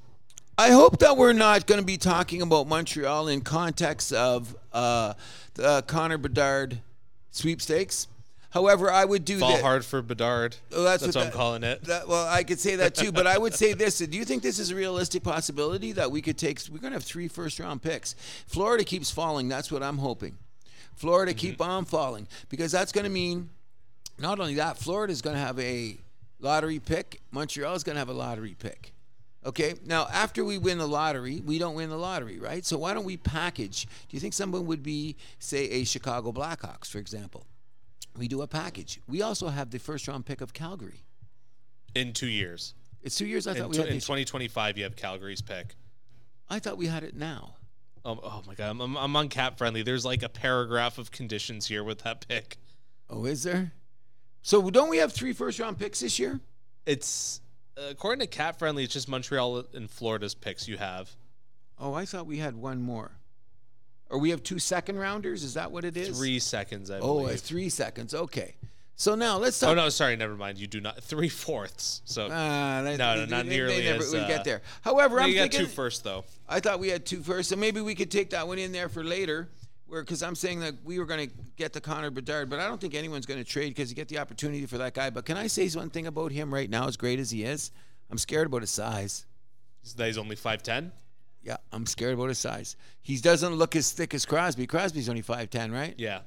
Who's who, But how did Crosby look at at 18 though? He He, was looked- he was still pretty skinny too. Oh no, I thought he looked a little bigger. He a little thicker. I don't know. I'm not going to knock this kid because he's smaller amazing. man's game now, so that's something to I'm not consider gonna, too. if you get nailed in the middle of the ice, who, you know, you're still going to go down like any other freaking tree If you can branch. catch him. You got you. No, I'm, I'm not going to not. Let, us stop it right now, Cruz. I'm not saying anything. I just think he's going to be a generational player. There's no doubt in my mind. Yes. His skill level is way, way too high, which is also tells you this much, though. Did we take the right move by taking Slafkovsky over Shane Wright? I think we definitely made Montreal made the right decision there. But this is not a show to talk about the Montreal Canadiens. What we're really here to talk about is this is 22-23 season. And if the before the season started, and I'm not saying this because there's no way I'm on this bandwagon or have anything to do with these guys. As a matter of fact, I'm going to have to come around and really start telling the truth is that I'm going to stick by it that I think that the Toronto Maple Leafs win the first round of the playoffs, they're going to the conference finals. Whoa. I'm going to say that right now. I'm going to You think say they're beating Tampa this year? They got to beat Tampa. And you know what? I'm just saying, uh, okay, listen, okay, anybody that knows me, I have no Leaf love. I have no Leaf hate either. I don't hate the Leafs. Let's get that straight. Am I sitting down and cheering for them? No. You know, am I going to get up am, am I, when it's the seventh game of the playoffs and they're playing Tampa in the game? Am I going to lose any sleep? No. Okay, you know what I mean? Do I care about their goaltending situation? No. Okay, but why am I saying this? Number one, they, they roll four lines. They skate as good as anybody in the league. Yep. I think their biggest question mark is who's going to be their number one goalie going into the playoffs. Yeah, but I don't think that's necessarily a big deal because it's kind of been like a. They both been, been playing in well. I mean, yeah. I mean, Samsonov had a, a, a, a shaky game, and they go, "Oh my God, has he hit a wall? What wall?" The guy's been playing solid. They got to I- stay I, healthy. think that's more in the defense recently. Like they looked a little out of sorts. what your Like, defense? Yeah, ever since like not. Ever since they brought Rielly back. Back- no, it started before then. It started no, before no, then. No, no, no, no. No, Let's it did talk start Rielly. before then. Let's talk about Rielly, my my second favorite Leaf. Yeah, did you notice that? Did you notice that since Rielly's been back? It actually started before he came back. No, If you which could let me game? Okay, finish. how many? Okay, okay, let's go ahead. Give me, give me, defend the guy. how many games is he back? Back It's been like a couple, two or three. three. Lost two. Yeah. Small sample size. Small samples. By, by, by, by the way, how many goals they give up in those games? A That. Rielly's. Oh, really? Really? How about the few games before he came back? They gave up a lot Okay, too. no, no, they, they they gave up the one. Uh, what game was it? Um, they only gave up five goals once. They've given up five goals twice since he's been back. Is it, uh, I'm just, just just just just saying. Let's go back. Okay, let me just hit. I'm going to do this properly because I'm the guy defending the Maple Leafs, which I can't believe I'm doing. Like that, I just must have lost my mind. You know what I'm saying? Smoking too much weed. I don't know. Let's go back I think they got to change up the defensive pairs. to which way? I would put Liljegren with Rielly top pair. No, I think they should leave Liljegren with um. Sandin. Yeah. I don't know who you're going to put with Rielly because I'm telling you this. The guy is a great skater. Yeah. He don't hit nothing. He don't hit nothing. He a big boy. So what I'm saying is that I've noticed a little more two, three on ones have come back. Oh no. You, you watch the games. I'm watching the games. Did you notice that? Tell me I'm lying. What did I say when Well, I didn't watch too much of the Seattle game the other night. I was Why? I, I had my eyes on the girlfriend over? Oh yeah, the, oh, The junior- juniors. Get two screens. Get two screens. Come on. Well, the, the way the, that game was going, I wasn't too eager to watch the I thought, you know what I thought that was a game up that you went out the night before and you had a great poker game and the hose were over and you just stayed up a little bit too late. You thought you were ready for the game, and by the time you get out there, three nothing. Oh, gee, what happened? That's what I mean, and that's good. Those are a bunch of games that you have during the, the year. But I'm trying to pull up the stats here. Okay, their last ten games at least are five, four, and one, and that's why they didn't close the gap on the Bruins because the Bruins are seven, zero, and three. They're not catching the Bruins. Why not? I hate those guys more. So they should be worried about. Shouldn't they be worried about whether or not? So how does the playoffs work again? The top three teams in each division automatically make it, right? Yep. And then the last, then the number four spots are basically determined by wild cards. Okay, so that so there's so that means six teams are automatically in, Yeah. But then there's two wild cards, right? Is that how it works? Yeah. Okay, I got it. So now let's see what's going to go on here. So what I think is th- where the system is kind of whacked, in my humble opinion, is the second and third place teams automatically got to play each other. Yeah. Yeah, Bec- I, I, don't like that system either. No, that- no, because- it should just be one through eight, like it used to be. Exactly, and I think they're going to go back there because if the Tampa Bay is, will this be the third year in a row? Second year in a row, Toronto, Tampa. But didn't they play two years ago? No, No, that's right, because they made that was the Toronto Montreal. Montreal. Yeah. that was beautiful. Um, Okay, but okay. Well, that, I'm just speaking to the fact that because Corey Perry took out Tavares. Dirty fuck. that was not a dirty play. Tavares should have had his head up. Even though I will, I will agree with you 100 percent that the difference, the difference in Tavares, I don't think that I think Montreal, Toronto would have won that series with, Oh, yeah. with with them in there. Okay, so let's just look at the Toronto Maple Leafs lately. Okay, since Rielly's been back, the guy, my second favorite Toronto Maple Leafs. Let, okay, he came back. If I believe back, he came back against the Capitals, didn't he? Capitals. I think he came so. back against the Capitals. So that's one, two, three, four games that they have played. Okay, since he's come back, or is it against the Flyers he came back? I think it was against the Flyers. Let me check that quickly. Okay, so he's only he's now played three games since they've been back. Oh, the last four games. Okay, let's just check because before that, you can't say they were giving up the goals because what are you talking about? I'm gonna I'm gonna I'm gonna bury Rielly even further. Okay, before they played, they lost to the New York Islanders 3-2. That's a tight game. Only got two goals. They beat Minnesota. Great game in Minnesota, 4-3. They only gave up three goals. Then they played the Red Wings. They only gave up two goals. Then they played the Lightning. They lost 4 3, but that was a tight game. Then the next two games, shit teams. No, the Kings aren't. The LA Kings, I think, are one of the surprises of the NHL this year to me personally. But they beat the Kings 5 0. Then they beat the Ducks 7 0. So I guess their chests were blown out. Because let's see what happens the next few games. They give up five to the Capitals. They beat Philadelphia So, late. uh, and Rielly's first game back was against the Coyotes, not against the Capitals. Oh, then oh, so they've only given up 11 goals since he's been back. Okay. Oh, correct me. I made a mistake. They've only given up 12 goals since he's been back. Buddy, I- that's these not aren't just on him, though. The powerhouses. team- these aren't powerhouses. This The, is the the, whole team looked bad, though. You can't just Ah, pin that on stop Rielly. it. He's your defenseman. He's, does he score a goal yet? He has not. I didn't realize that was a defenseman's main job. Wait a second here. We're going to have the Rielly discussion all year. I'm telling you now. I think he's a liability. No way. Liability. I'm just saying, okay, let's just say now, okay, between now and the next time I see you, they only play once all week, the Leafs? Wow. Is it like their bye week or something? I don't know, but they play they play tonight, then they don't play till Wednesday. Then No, they, they don't- play tomorrow night too. What? Detroit and then Philly tomorrow. How come that's Oh, I see. Yeah, And yeah. then they're okay. back Wednesday against. Uh, Oh, and then there's Thursday. Then it's okay, Wednesday, oh, I Thursday. go back. yeah. Okay, I'm only looking at one side of the schedule. Okay, so that's going to say the Leafs are going to play one, two, three, four games before I see you, before we do another show. Yeah. I will be nice to Rielly till those four games are up, but, and nothing good comes after but. I'm still saying they pay more pawn hockey when he's out there. Look at the Seattle game. He got caught up the ice three or four times rushing. And you know what? I, you know what the really weird thing, and here's where I think the dichotomy changes is. He headmans the puck and he gets in on the rush. So that that excites Nylander. That hmm. excites Marner. That excites Auston Matthews, who, by the way, I'm continue to say is playing the best hockey I've ever seen of his career. Matthews? Matthews, he's playing very, very good, and I think he's made Nylander a little bit tougher because in saying on the line, Nylander's arguably been the best player on the team this year. You think so? Oh, yeah. He's been fantastic. I think he's been great too. I'm not going to die. I still say the reason I'm saying Auston Matthews is because I'm talking about um, Like what he does defensively. exactly. That's that's what he's really impressed me and knocking guys out. Like Mm-hmm. a couple games, he was the guy that cleared the guy in front of the net. You know, you like he'd be Yep. up at the blue line waiting for the pass. A couple times, his man he took his man out, so he didn't get Mm-hmm. the rebound shot. Like I've noticed that about him, which I wouldn't have said about him two years ago. Sure. You know what I mean? So a, a- as a steady as a steady thing, he's plus ten.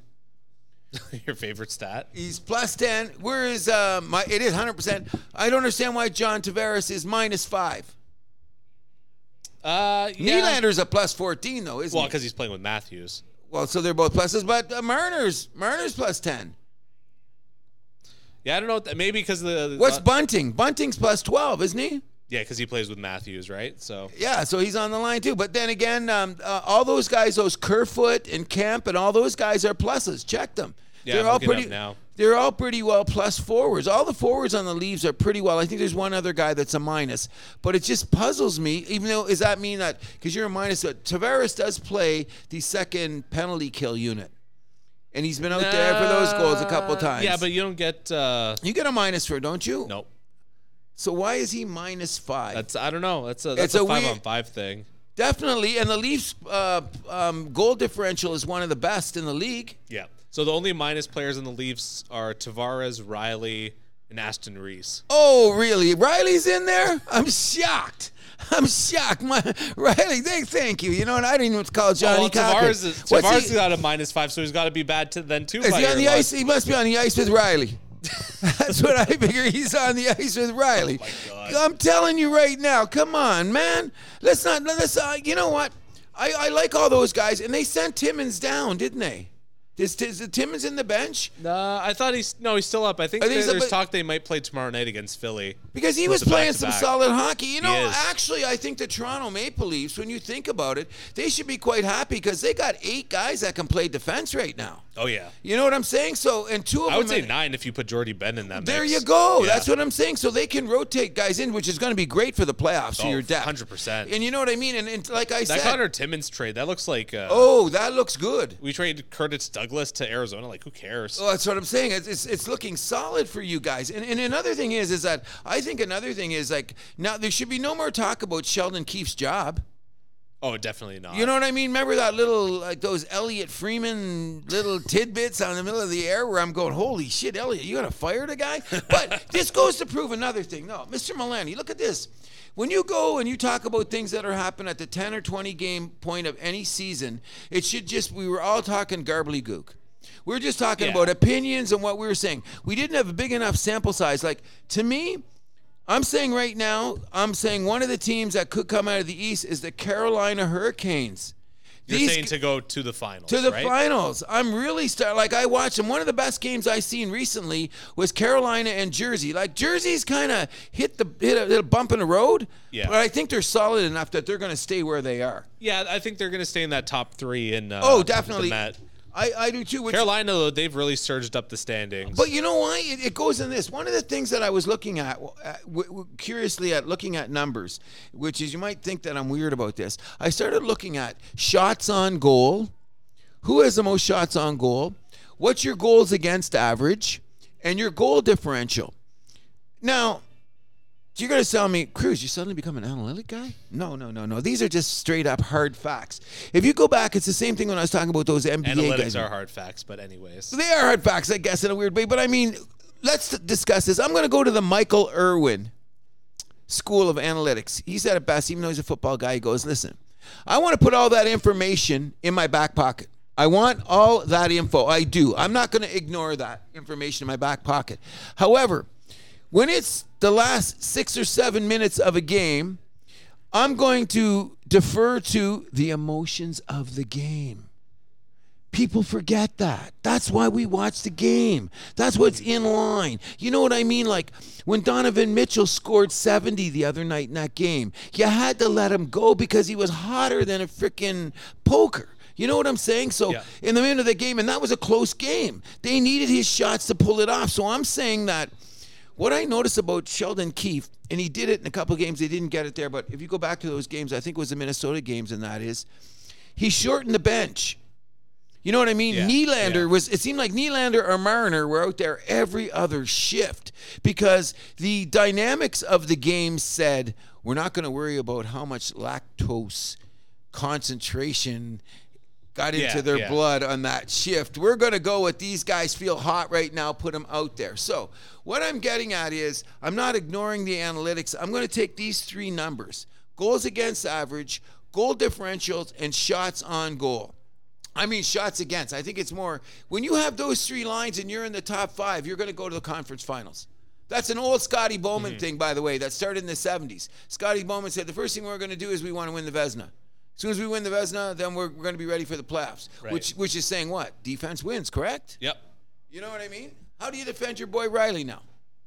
do you think I'm picking on him? I think you are picking on him. Rielly, let's go for a beer. You know, we'll discuss it. But the numbers are starting to show it there. And I'm saying, like, when you look at the Leafs' other numbers, like, they're one of the top, where they, they're top, not top five, but they're top 10 goals against average. I think they might even be better than that. Let's see. They're up there, and they got two golders, which is really surprising because most team are riding one goalie.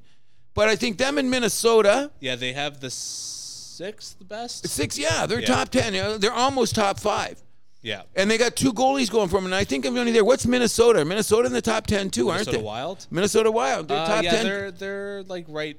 Oh, they're actually like just ahead of the Leafs. Yeah, they're top five, and look at them. They they're the only team that using two goaltenders. Yeah. Like if you check, like most of the guys have like, like what is it? Murray has thirty starts or twenty starts, and they most of the time the other guys got Yeah, fifteen. Samsonov's got like a few more than uh but it's almost 50-50, isn't it? Samsonov started 15. Oh, they've each started 15. Oh, they both started yeah. 15. Okay, I think that's the only, which is another thing that bodes well for the Leafs because they're like what top top five team in the league, and they've got two starting goaltenders that have split evenly, and they're mm. top five goals against average, which goes back to my original premise: is play those defensemen that are going to play that with that back checking winger, which Toronto was doing on that surge that got them up to where they Yeah. are, and they brought back Rielly, and they're playing pond hockey and gave up 12 goals. End of story. 12 goals, bro. That don't you think that's on the coach though? I was just giving the guy credos for being a good coach. But, but you gotta be fair. If, if like one guy coming back changes up your whole dynamics, like Okay, so what's going to say at this is if, if Toronto gives up more than four goals to the Leafs tonight, to the Red Wings, you to the. Red Wings tonight, is this an issue? I Looking mean, at the scores? It, I mean, it depends how long this goes. If this continues for like another, like beyond like another week or two, then yeah. Okay, so let's get this straight. You told me What, what's the big difference? you said you said that you saw a little bit of seepage before Rielly came back. yeah. Where? They had two shutouts. What do you mean? They shut out Anaheim. They shut I'm out. not. LA. I'm Look talking about. I'm talking about after those games. I'm talking about after those. Okay, games. after those games, they got Philadelphia. They Yeah. won 4 3. They lost to Arizona, shit team, and they lost to uh, Seattle. Seattle, I think, is a fraudulent team too. I'm, I'm I think so, too. I, I don't think they're going to be there at the end. Like I think they've beaten great teams. At Well, right look at the game before Rielly came back. It was the five-four overtime game in St. Louis. Horrible defense played.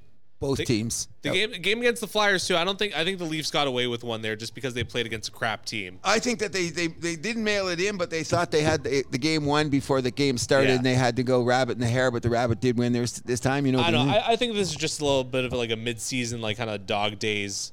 Oh, I, I, I, I'm, I'm not, I'm not going to say that. I'm not. I, I will, I will definitely take that to the bank with you because I'm really believing this time. And, and, and once again, all those are listening to the house that happens, I am not a Toronto Maple Leaf fan, but I am betting on them to make it to the conference finals, especially if Rielly scores more than two goals for the rest of the season.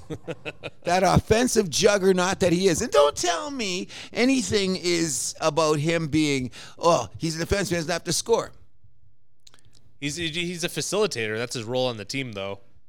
Okay, so as we are here, before we end our hockey show, there should be a couple of little things we should bring up. If we were talking about MVP candidates, who do you who do you consider? Oh, McDavid. Going away, so we just end the conversation right there. I would. Okay, so I'm going to say I don't that think too. it's really close between him and anyone else. Okay, well, okay, here's my problem. I've been watching Edmonton a lot. Look at Edmonton in the standings, bro. Look at them. They they are a wild card team.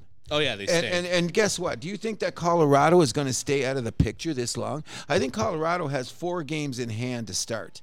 They have three games in hand on Edmonton, and they're on three Edmonton, points back. and yeah. they're two points back, right? And the opportunity that they're going to win two or three of those, and suddenly that makes Edmonton get out. So if Edmonton is fighting for a playoff spot, and you've got the best team in the in the galaxy playing hockey, does that make him MVP? Doesn't he get that? Doesn't he shouldn't get that Lester Pearson or what's that? Oh, it's uh, the Ted Lindsay now. Is that what it's called? The the players MVP. The players. Yeah, MVP. Ted Lindsay. Give him that. Yeah. Give him that. See, give that because I think he's Fine. given every year. Give him that. But when you're talking about MVP, you got to talk about a team that's carrying your team to the top. So, from my point of view, I don't see anybody that's the clear cut guy. I'm Definitely finding, not. I'm, I'm, I'm finding that the NHL, a lot of the teams, I think it's because of the tight salary cap, are building like um, like you're moving the whole battleship. Yeah, You know, yeah. you're not you don't have a speedboat. You got a, you're moving a battleship. And in so doing, you have two or three significant players that um, they're going to make you go forward so that if one of the guys goes down, like if, if McDavid goes down on on Edmonton, knock wood. I didn't say that. But say something happened that Connor McDavid missed say 8 games. Yeah, they're missing the playoffs. Is that what you think? Yeah. so you got They're already hanging on by a thread, Cruz. So you're so now so how do we give him MVP? That's not on. uh, You can't decide like how good your team is. He just happens to play for a not very good team. then you should be able He's to head carry and your shou- team further. Oh, he's head and shoulders, but I, I don't miss him. I, we had this discussion of if, Yeah. if McDavid, if he's going to the washroom, I'm seeing how he sharpened his skates. The guy, you know what? Personally, I think he's one of the most dynamic players in sports. Oh, 100%. Right now that we don't talk about. like, I mean, like when you're talking about like a John Morant, Yeah. or a Patrick Mahomes, or a Messi. Like I'm saying, McDavid is one of those guys. He's just too good. You know what I mean? Is maybe he's too good that the guys on his line can't keep up with him. I don't know, but I'm saying that in the days, Sidney Crosby, Mario Lemieux, Wayne Gretzky, Steve Yzerman, um, what's the guy in Chicago? Jonathan Toews. All of those guys found a way to get their teams to somewhere. Where is he? What's the first? Did he get to a conference finals? Yeah, last year. Okay, last year he got the conference finals. That's as far as he's gotten. This is what he is now 25 years old. Yeah. I mean, that's I don't know. That's not on him though. That like his GM has not been able to surround him with good talent, right? Look at that team's defense. Look at their goaltending. Come on. Greatest free agent acquisition of the 2022 season is. uh, no, I'm just joking. Hey, Mr. Campbell, how's your new house in Edmonton? You know what I mean? I heard oh, you're eating at some fancy restaurants. How come you're not playing as much as that Skinner guy? in any event, know there's there's a lot of things wrong with that team, especially on the back end. But We're going to get that in the future. But in any event, here's what I'm saying right now. I want to make sure that people in 2023, I have not changed. And one of the things I have not changed is the fact that I'm the best hater on the planet. And I want to say it one more time. I hate pedophiles. I hate terrorists. I hate the Boston Bruins. I hate the fact that they won the outdoor game against Pittsburgh. And I hope that all those long beard, vermin looking Marchand guys go nowhere. Got it? I can be in favor of that. And uh, I guess one last thing before we go, big shout out to Canada winning the World Juniors. First time they've won back to back since 08 09. Connor Bedard just blew everyone away, I think, especially with that winner in the semifinal. Oh well, that that'll sorry, be that should be a highlight film every time they do the commercials for the juniors are going up. Um, that that goal will be there. I think that we had two or three other guys that looked good. The Guenther kid or whatever his name was was Oh, good. great heads up play on that winning goal. Oh, un, un, undoubtedly, he's looking really good. I thought the fact that we did know who was going to be a goaltender to start the series and and Milic. Yeah. he he was as solid as it's going to get. I'm not saying he was the best goalie in the tournament, but he, was was, good enough. He was good enough for us to win it all. I also want to point one thing out there that um, people should not underestimate. Oh, we always win the gold. Well, we, we, I've heard people. Oh, we just won the gold. Oh, we just won the gold. Okay, this is why we are like the, Brazil, soccer, Canada, hockey. We care about the junior tournament. Yes. Okay, and they say I heard I see a little meme on it. All the countries in red that care about the, who wins the World Juniors, and our country was the only one colored. You know what I thought about that? I thought all those losers should go to hell because I admire winning. Yes. And I admire great sportsmanship, and I couldn't go away as the, the moment of the year to me. And I want to put it out to Makar. How do you say his name on on? I always screw up his name on the Colorado. Cale uh, Makar. Cal Makar. Greatest thing in sports this year was when he waved to the referee that that was not a penalty. And you've seen it on the replay. It was not a penalty. Yeah. I thought that was the greatest show of sportsmanship I have seen in possibly I can't even remember, considering all the derogatory things that we see that go on in sports today. You know what I'm saying? Oh yeah. God bless them. And keeping tabs on the Habs. Come on, guys, win tonight. Please give me a break. Can I do one more shout out for Damar? Of course. Please, we want to see you. We can't wait to see the football on Sunday. We, we're cheering for your health. People forget, think about the humanitarian things. Do not think about the monetary things because money doesn't get you happiness. What goes on inside the lines really does. You know what I'm saying there? Oh yeah, hundred percent. Completely agree. Hi, my name is Cruz. And I'm Andrew Milani. Thanks for listening to The House That Happens. Come on back week. We got things coming bigger and better. We're out of here.